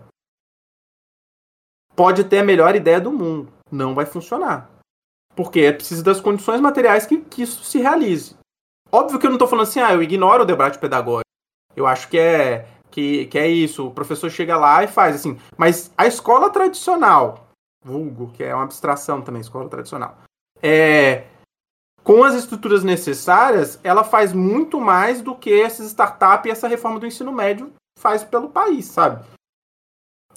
Mas é isso. Assim como educação é uma palavra que ganha as pessoas, porque todo mundo acha que educação é importante, gente. Todo mundo acha que saúde é importante. O que, a gente precisa dizer para as pessoas e conseguir fazer as mediações? É tirar esse véu do que, tipo, ah, educação é importante. Tá, verdade. Mas do que, que a gente está falando exatamente? Porque essas coisas elas ficam tão soltas, tão jogo de palavras e tudo mais, que a gente precisa começar e falar assim, gente, vamos, vamos, vamos tentar aproximar da realidade aqui. Sabe assim, ah, saúde, tá. Como é que é o posto? Como o postinho do seu bairro funciona? Como que o hospital da sua cidade funciona? Como a escola funciona? Como funciona a licitação dos ônibus? Sabe, esse tipo de coisa é que nós, e aí eu não tô falando o Diego, os comunistas, mas todo militante, todo lutador precisa explorar na sua área, né? Ah, eu sou militante da causa ambiental. Ah, eu, ah, então eu tipo, tenho que desvelar esse tipo de coisa. Ah, todo mundo é a favor do meio ambiente. Até o Bolsonaro vai falar isso, mas queima a Amazônia. Assim, matar Atlântica e assim vai. E aí, para tudo. Então, nós estamos jogando um jogo em que as coisas estão postas, dadas, e as pessoas encaram como assim. E nós temos que ter o grande trabalho de falar, olha, não é bem assim não. Ó, e tentar ir criando. E a partir desse processo, criar uma musculatura organizativa em que a gente, na próxima vez, não tem que fazer tudo de novo. Sabe assim? Do retrabalho. Não que a gente não vá ter que fazer as mesmas tarefas, mas ampliar as no nossos espaços de atuação. Porque qual é a nossa maior dificuldade de hoje? É circular em determinados ambientes, é entrar em determinadas bolhas. É isso. E os comunistas querem estar em todos os lugares. Todos os lugares. Trazendo esse debate tudo. E assim, acho que como os lutadores, de modo geral, precisam estar. Então eu tô levantando a bola da educação, mas é porque no, no jogo político vira uma coisa que a gente chama de demagógica. É uma coisa que se fala um monte de coisa, mas assim, para dar um exemplo, quantas mentiras foram colocadas nesse nesse debate? Sim. Você pode falar assim: o céu é vermelho. Ninguém vai falar assim, ah, o céu não é vermelho. Nem o jornalismo, assim, fala, inventa o que você quiser e tá valendo. Vale tudo, gente. Na boca, assim, vale tudo. Você pode inventar a mentira que você quiser. por exemplo, Bolsonaro é um mago disso, né? É o que ele mais faz é inventar essa coisa de um mundo paralelo a partir de uma determinada lógica que faça algum sentido, né, dentro de um sistema ali deles. Mas é isso, sabe? Então, a gente tem que lidar com tudo isso que é uma merda, sabe? Mas nós não temos escolha, porque se a gente só ficar tomando, tomando, tomando, não adianta, então a gente tem que buscar fazer isso. É... E política, gente, política é desentendimento. Política não tem nada disso aí, não. Política é porrada. Isso é política. Quem trata política como algo harmonioso, ai, diálogo, sabe assim? A melhor arma do diálogo, já disse o Kim Jong-un, é um míssil nuclear. Né? Então, assim, você quer dialogar? Tenha, sabe, o que fazer para dialogar. Então, política tem a ver com conflito. Então, a gente, nessas eleições, ah, eu não quero brigar, desgastar. Não, tem, tem que desgastar. Óbvio que você tem que fazer uma economia psíquica sua. O, que eu, o quanto eu estou disposto a me enfiar na lama, o quanto eu não estou. Né? Porque também todo mundo tem que cuidar da sua saúde mental, isso é importante. Mas, inevitavelmente, haverá momentos que isso vai se expressar. E aí, tem que segurar o rojão e tem que se colocar. Agora, não é se colocar tipo, nossa, que ignorantes e tal. Pô, gente, todo mundo é dominado pela ideologia burguesa, pelas essas formas, por isso que apresenta. A forma é como a gente tenta mediar. Tem gente que a gente fala assim, ah, isso aqui não vale a pena, deixa pra lá. Mas tem gente que sim, você vê que a pessoa, ah, pô, mas eu não conhecia isso. Gente, sabe, por todas as contradições que é a, o momento eleitoral burguês, ele também levanta poeira mostrando para as pessoas, olha, tá rolando uma parada aí. Você foi convocado a decidir, mesmo sendo acreditando, mesmo sem sendo absurdo. Sabe que muita gente vai anular, muita gente quer vai votar, a gente sabe que só aumenta cada ano, porque as pessoas começam a perceber que não faz sentido é, é, essa dinâmica, né?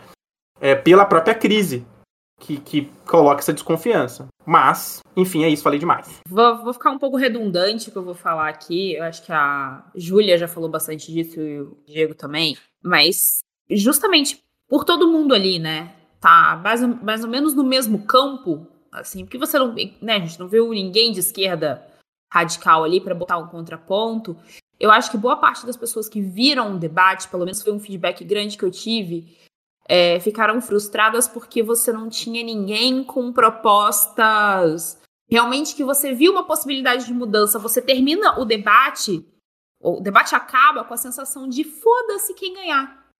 A gente vai continuar nesse processo ardido, nesse processo frustrado, nesse processo sem. E, e assim, eu não tô nem falando de revolução. Assim, não tô nem falando, eu não tô nem mirando longe. Eu tô falando assim, uma mudança reformista mínima, decente, para as pessoas saírem um pouco da desgraceira que estão atualmente, sabe? Você, é, você não fica com perspectiva de melhora com ninguém. Porque basicamente todos os candidatos, é, ninguém vinha e falava, pô, eu vou revogar a reforma trabalhista, ah, eu vou botar no. Foda-se o teto de gás. Você não via ninguém, tipo, mais incisivo com, esse tipo de coisa. Você só via é, a galera falando, não, tem que ver isso aí. Não tá ruim, mas tem que ver. Ah, mas, mas Ok, eu vou ver isso aí. Vou, vou, vou... Amanhã te conto. Meia-noite te contar um segredo. Era uma coisa. Ninguém falava claramente, ninguém peitava claramente reforma nenhuma, ninguém botava claramente, tipo, não, a gente vai fazer tal, tal, tal coisa, isso vai... Então você termina o debate sem esperança nenhuma que as coisas resolvam. Assim, é, você. Eu terminei o debate, muita gente que, que eu, que, eu, conversei depois, até que não é envolvida com política, tinha essa sensação de não interessa quem vai ganhar. Pode até. A gente, ah, pode até ser menos pior, por exemplo, para a questão internacional, que a gente não vai ter uma pessoa tão escrachada de bizarra como é o Bolsonaro, assim. É, então, talvez lá fora a gente fique um pouco mais respeitado, porque tem muita gente que tem essa preocupação, como é que o Brasil é visto lá fora, mas, num geral, a gente, nenhuma pessoa que eu conversei conseguiu ver uma perspectiva de melhora para os brasileiros, para a classe trabalhadora, independente de que candidato vai ganhar. Mesmo a Lula, tipo, ah, mas não tem muito o que fazer, a gente está numa situação difícil. Ah, é até... Não, Assim, e aí, nisso, eu acho que a, a Tebet, mesmo a gente sabendo qual é a dela, se destacou tanto nesse debate, foi tipo a revelação do debate, né? Que a galera ficou em choque de meu Deus. É, porque eu acho que ela já começa, eu não sei se foi na primeira pergunta, mas ela já começa chamando ele de antidemocrático, aí depois ela fala que o cara é corrupto, aí depois ela fala que ele faz fake news, depois chama ele de misógino. Ela, ela foi mais assim. Então, como ninguém tinha uma proposta de enfrentamento pro que tá aí, porque você não via ninguém de esquerda radical, o que restava para as pessoas era esse parâmetro do quem jogou mais na cara do Bolsonaro, é quem apontou mais as merdas do Bolsonaro. Mas assim, apontaram merda, mas assim, ninguém veio com contraponto. Tipo, ai, fez não sei o que, mas a gente tem que fazer isso, isso, isso e isso. O que você tinha do Lula? Era o Lula relembrando os velhos tempos? Porque no meu tempo tudo era lindo, maravilhoso, unicórnios povoavam esse país nada de mal acontecia, ninguém morria, assim, tipo, era tudo lindo, tudo maravilhoso, tudo cheiroso, assim, pleno. É, você tinha o Ciro pedindo, pelo amor de Deus, me dá uma chance, nunca te fiz nada. É, e também ele vinha muito com isso, não, porque quando eu fui governador, e aí ele falava umas coisas, e, e, era isso, porque eu fui um governador, eu fui o melhor governador que esse país já teve, então assim, você é o melhor presidente do mundo, assim, sabe? Ele tinha essa coisa, ah, e você tinha a Simone do De Mulher para Mulher, Maísa, Marisa, na verdade, é o nome da mulher. É, tinha, tinha essa coisa, né, de mulher vota em mulher. So, é, a amiga, tipo, a mana, essa coisa que, que, que, Sim.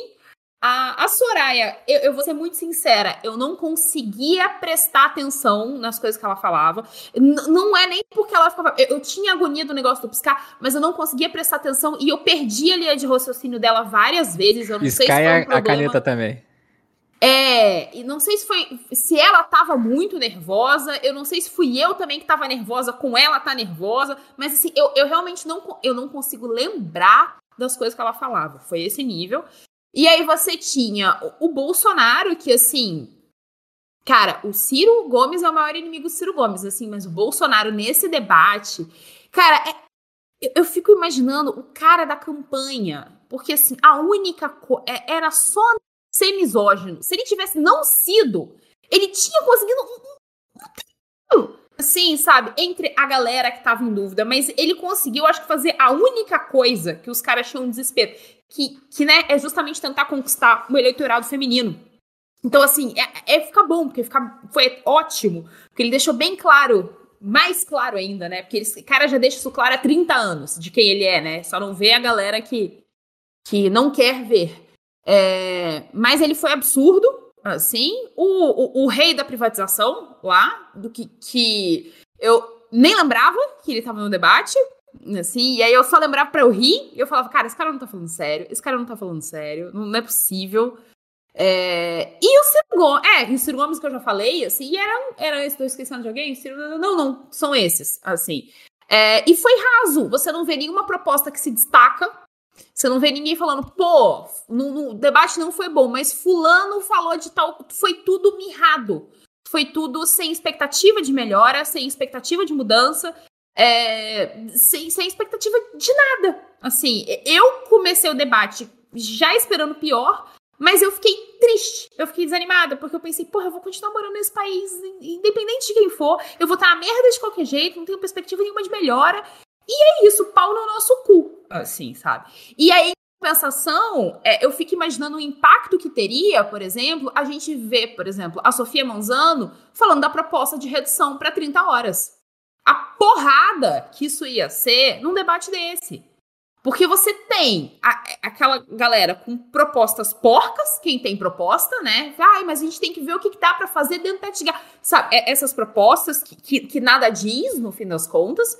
E você tem uma proposta, por exemplo, da Sofia, que, que é clara, que é objetiva, que é direta. Ó, proposta de redução para 30 horas semanais. Isso já causa um impacto gigantesco, assim. De como é que seria lindo a gente e nem ver é... tipo, e não vai ver. E nem assim, é uma das sabe? principais propostas, mas é uma proposta Sim. que irrita liberal pra caralho, né? Sim, sabe? É, é, surreal, assim. Eu lembro que, e é engraçado, que depois do debate, né, eu escutei muita gente do meu trabalho falando, e foi, foi aí que eu tive a sensação que as pessoas ficaram muito encantadas com a Simone, e foi o rolê do, então, você gosta porque você não conhece. Senta aqui, vamos conversar. E aí a gente dá uma trocada de ideia, etc e tal, explica quem que é a figura, né? E aí as coisas já mudam um pouco. É... E aí eu lembro que eu fui e falei, eu disse, olha, mas tem uma candidata, olha, não sei se você conhece, mas tem uma candidata. e aí a gente vai falando, assim, maravilhosa, ela tem essa proposta aqui, ó. É... E, e é muito doido, porque muita gente fica em choque, mas como assim 30 horas? Assim, e, e, e é uma coisa que para os marxistas, né, é, é uma coisa básica, que não é nenhuma coisa revolucionária, assim, mas que a galera fica em choque, assim. É, é e, e, isso é impressionante, assim. É, então é interessante e é muito triste a gente não ter esse tipo de, de fala. É, a, a, a, grande parte da classe trabalhadora não, não vê isso, não, não tá ouvindo isso durante um debate, porque você fica pensando o quantas, quantas pessoas é... Não tô falando que, ai meu Deus, todo mundo ia votar nela, Sofia. Não, não, estou falando exatamente isso, mas assim, o quanto as pessoas iam pelo menos ficar com uma pulga nas orelhas. Porque o que a gente viu nesse debate é só o liberalismo. Então, assim, você pode estar tá fudido ou fudido pra caralho. Assim, é basicamente isso. Não tem como coisas melhorarem de fato. Tem como as coisas ficarem minimamente razoáveis e olhe lá. Esse foi o debate é... do dilema, né? Você escolher entre uma coisa ruim e uma muito ruim. Exato, assim. E aí, o que é frustrante é isso. Você saber que a gente tem alternativa, só que as pessoas, pouquíssimas pessoas sabem que a gente tem essa alternativa. Então é muito frustrante. Mas eu já falei muito, pode falar, Júlia. Levanta a mãozinha. Não, mas eu acho que é, é, essa é a grande questão da importância que eles dão para cercear a nossa participação, assim, para impedir que o discurso saia dessa da margem que a gente conseguiu construir. Então, a gente vai precisar, com esse esforço é, é, militante, essa paciência revolucionária, conseguir ampliar aos poucos a, a, a, capacidade de capilaridade do discurso. Porque, assim, essa história né, de sair da defensiva e ir para a ofensiva, é, a gente está nesse momento de dizer assim. Pelo amor de Deus, é um absurdo que mulheres que foram estupradas não possam é, é acessar o direito ao aborto. É, a gente está nesse momento, porque a gente está na defensiva, dizendo: não, peraí, eu não quero gestar o fruto de uma violência. A gente está nesse, nesse, nesse momento. E aí, de repente, dentro de um debate, a gente vai para a ofensiva e, e questiona e obriga essas pessoas que estão nos negando o direito a isso a dizer assim: peraí, então vocês estão querendo dizer que vocês uh, são a favor de que uma mulher que decide pela interrupção da gravidez sangre até morrer ou morra de infecção ou seja presa. Então, é isso, né? Assim, vocês estão falando que essa mulher não tem. Que as mulheres não podem ter direito ao aborto. Então, vocês pensam que essa mulher deve sangrar até morrer. Essa mulher deve ser presa, ao invés de ir para o SUS e receber é, um atendimento digno, e inclusive ser perguntada ao final do procedimento qual método ela gostaria de usar para que aquilo não precise se repetir para que ela não precise passar por aquele sofrimento de novo. E aí, veja, a gente sai da, da defensiva, de, de tentar segurar aqui os nossos parcos direitos, e aí a gente parte para uma ofensiva e coloca é, em questão aquilo que eles pensam. Da mesma forma, quando eu falo assim, não, peraí, a gente acha que a jornada de trabalho precisa ser reduzida para 30 horas sem perda salarial. A gente começa a fazer com que eles sejam obrigados a dizer assim: não, a gente quer explorar vocês 44 horas sabe? E aí a gente, a gente muda a, a, a, a perspectiva de quem nos ouve. Então é, é por isso que é muito importante que a gente não participe.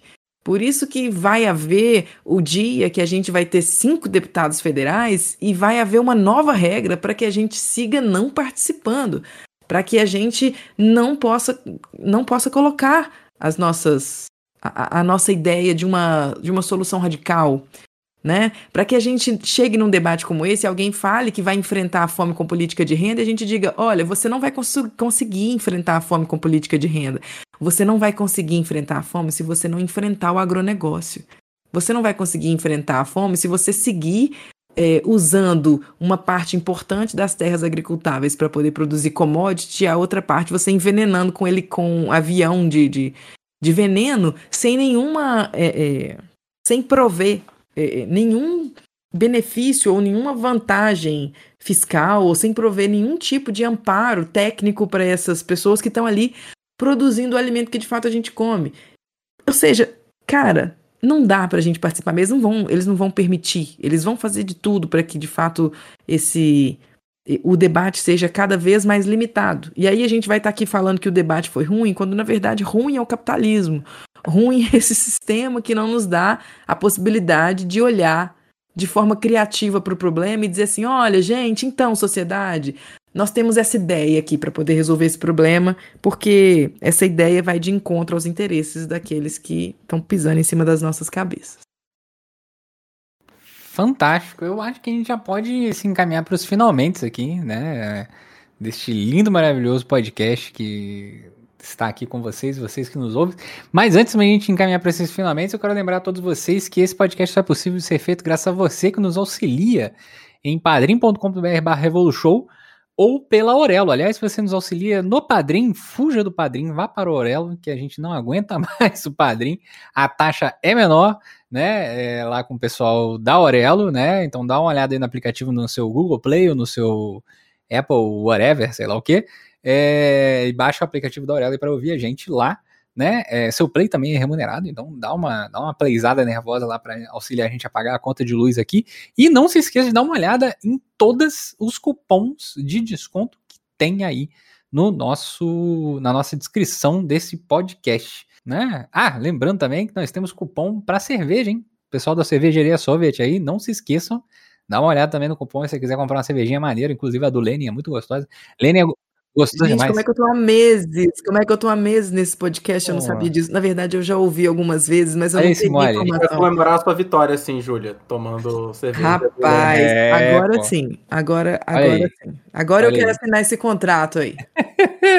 vai vendo aí. Então é isso, queria agradecer a todo mundo que esteve aqui até o presente momento. E a gente vai, né, agora entrar nesse bate-papo aí sobre finalização.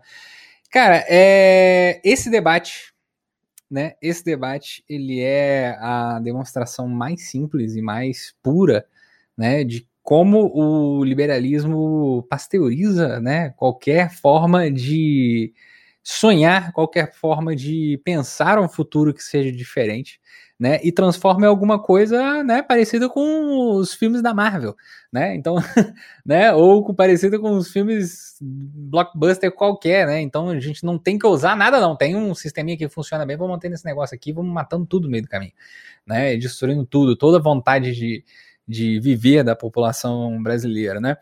Ah, essa, essa sensação de que vai é, se manter tudo do jeito que está é, foi muito bem refletido nas pesquisas atuais que colocam que, cara, assim, ninguém variou nem para baixo nem para cima direito, sabe, Na, nas pesquisas. Vamos ver como é que vai ser isso nas próximas semanas, né? Ah, os próximos debates que nós temos aí, dois foram cancelados, né? Deixa eu ver aqui. Os próximos dois foram cancelados, que era o dia 2, que era sexta-feira da Rede TV, e um outro que era o dia 13, que era na TV Aparecida, sei lá quem assiste TV Aparecida, mas é, o pessoal católico, talvez, é, também foi cancelado é, e foi mantido aí o dia 24, que vai ser no sábado, da CNN, com a Veja, com a SBT, Estado de São Paulo, fantástico, terrível editorialista do Estado de São Paulo, no Brasil, FM Terra, etc. E o dia 29, que vai ser quinta-feira, que é o da TV Globo, que é o último debate aí também conhecido como debate do apocalipse, né? É, acho que, que a gente tem que parar para pensar e que a gente tem que ver aí é.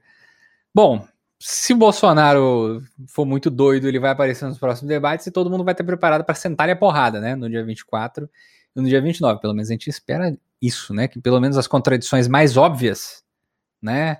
Sejam colocadas. As mais profundas não serão colocadas, porque a galera concorda com o Paulo Guedes até determinada medida, né?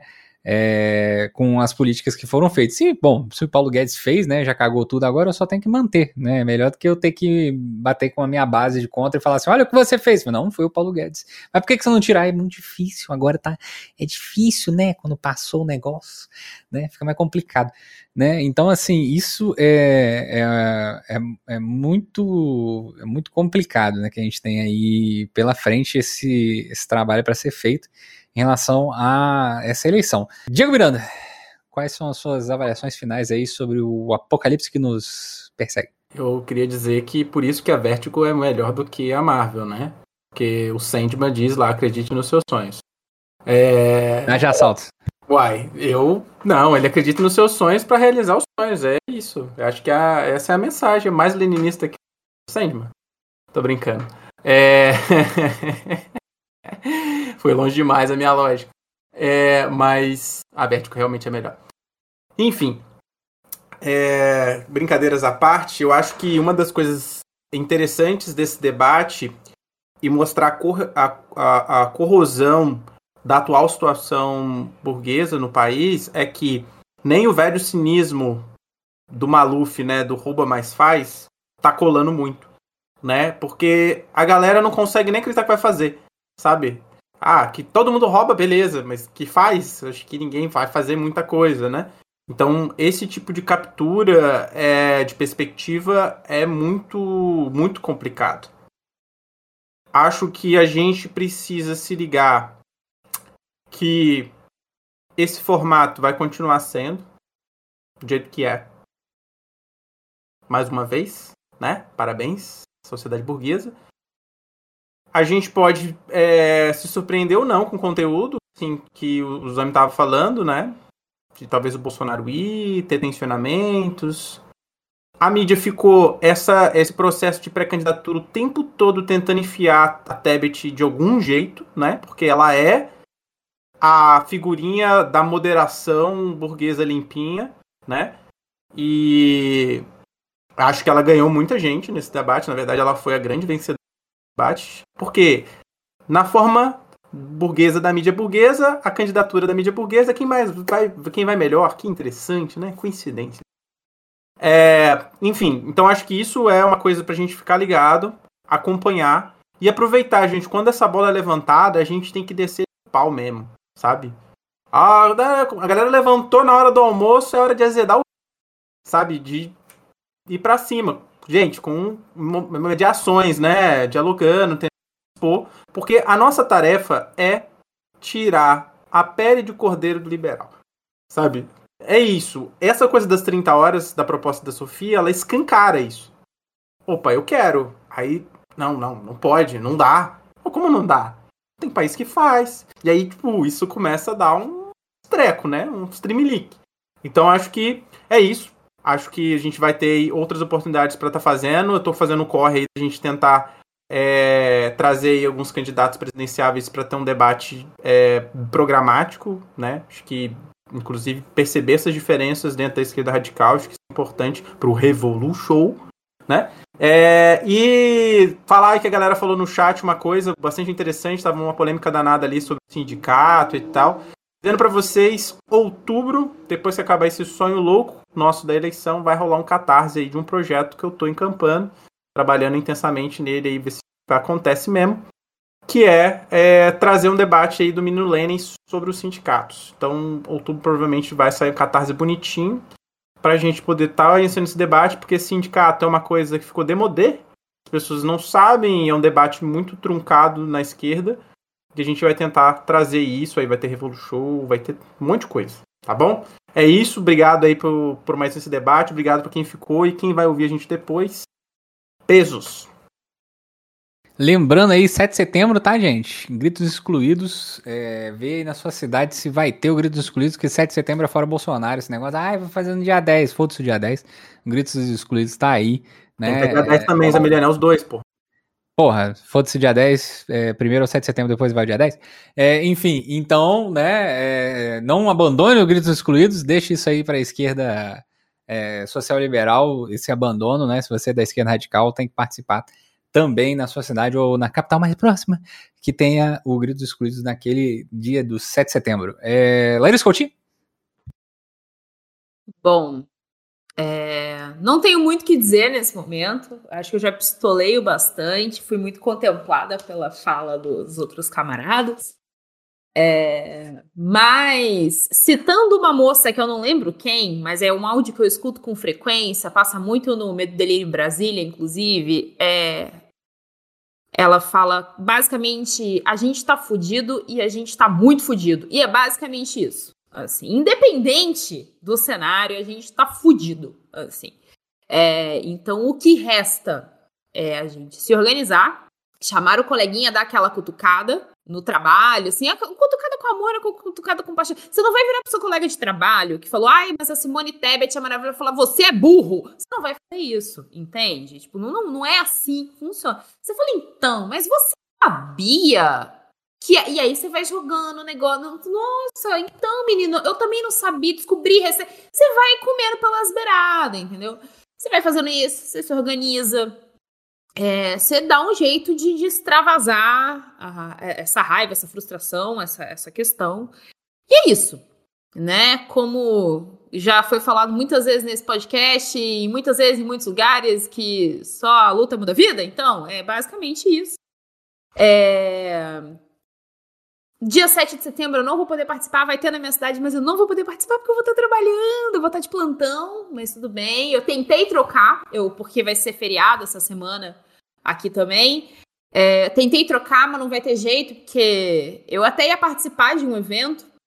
Não vou conseguir, porque uma das pessoas que trabalha comigo sofreu um pequeno acidente. Eu vou precisar cobrir essa pessoa. Trabalhar com bicho, a gente sofre acidente com uma certa frequência.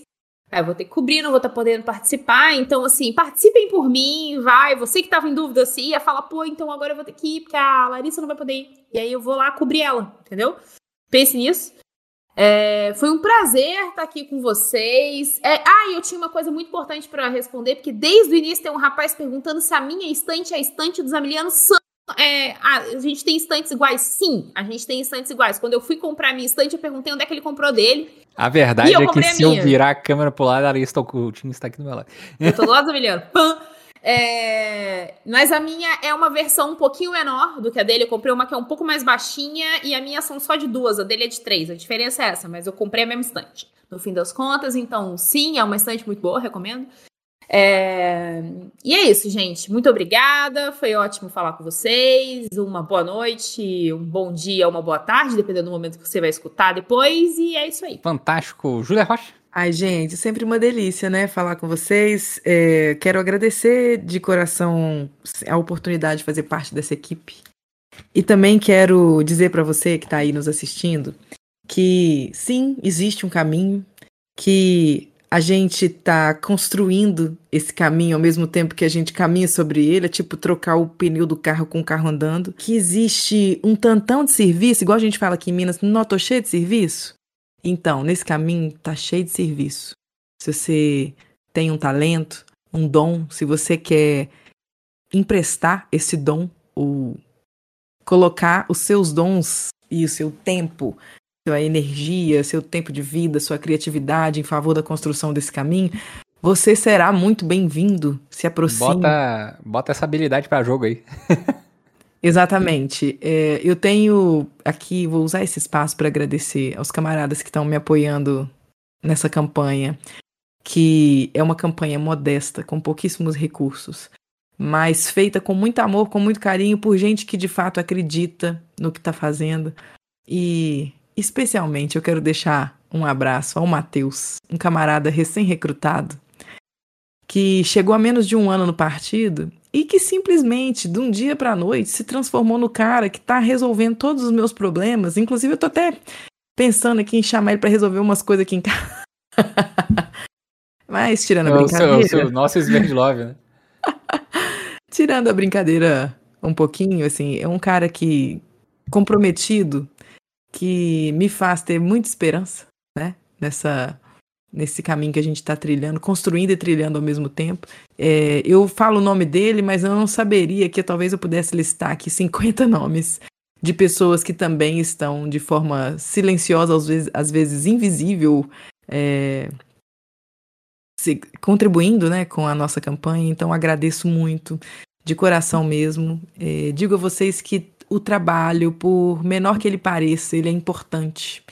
A gente tem uma tarefa dificílima, a gente tem um, um, uma jornada longa e muito árdua pela frente. Se a gente dividir esse peso por mil, fica mais fácil para quem está aqui.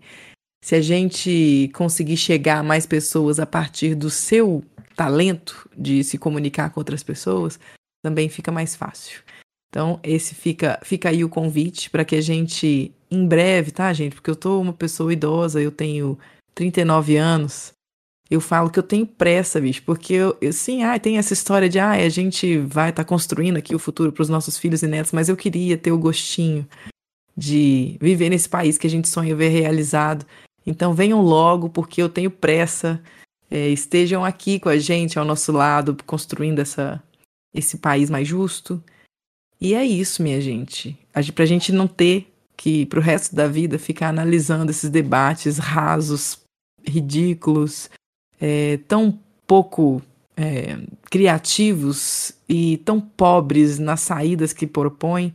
Então, para que isso aconteça, para que a gente esteja de fato selecionando as melhores pessoas mais capacitadas para poder é, é, nortear o nosso crescimento, a industrialização desse país, para que a gente fale de tecnologia de ponta, para que a gente fale de, é, é, é, de investimento real em ciência e tecnologia, para que a gente fale direito da mulher, para que a gente fale em direitos sexuais e reprodutivos, num SUS de fato público, numa educação pública realmente emancipadora, numa universidade pública e popular, para que a gente fale é, de, de realmente haver proteção ao meio ambiente, de fato.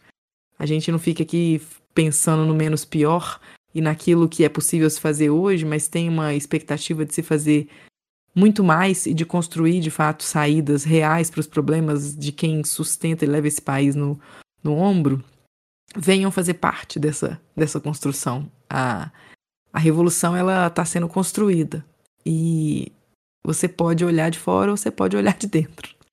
Eu tô aqui para dizer que olhar de dentro é mais gostoso. que construir junto é mais gostoso, especialmente em momentos como esse, quando a gente pode trocar com os camaradas uh, os nossos sonhos, né? Onde os nossos sonhos são legitimados, eles não são é, descartados, né? Não é dito que o nosso sonho não cabe. Não a gente precisa acreditar que o nosso sonho cabe sim e que, que a gente quer construir uma sociedade que de fato não deixe ninguém para trás. Ninguém, ninguém para trás. É isso, minha gente. Um beijo no vocês. Vem, tem muito serviço. É isso aí, meus camaradas. Então, um abraço para vocês. Peraí, Obrigado por terem. Peraí, peraí, peraí, não. Tem que falar também. É, Júlia Rocha, 2100, deputada. Ah, deputada. Ouvindo ponto aqui. Hein? Olha só, quem está ouvindo esse podcast e no, em todo o território do país Minas Gerais, em todo o território mineiro, se você está buscando uma candidata a deputada federal da esquerda radical, uma mulher, mãe, que está de fato comprometida, comprometida de fato com os interesses da nossa classe, que é uma feminista raiz, marxista, que sim defendo a legalização do aborto, que sim defendo pautas que vão de encontro aos interesses de todas as mulheres e não só das minhas amigas, contem comigo. 2100, a deputada que eu quero. Caralho, muito bom. Muito bom. É isso, galera. Um abraço a todos vocês e a gente se vê no terrível e próximo episódio deste lindo e maravilhoso podcast. Tchau, tchau. Antes disso, eu falar: morreu Gorbachev, gostoso é demais. É verdade. Gostoso demais. Eu fico muito triste com a notícia dessa. muito triste. Tchau, tchau. Tchau, tchau.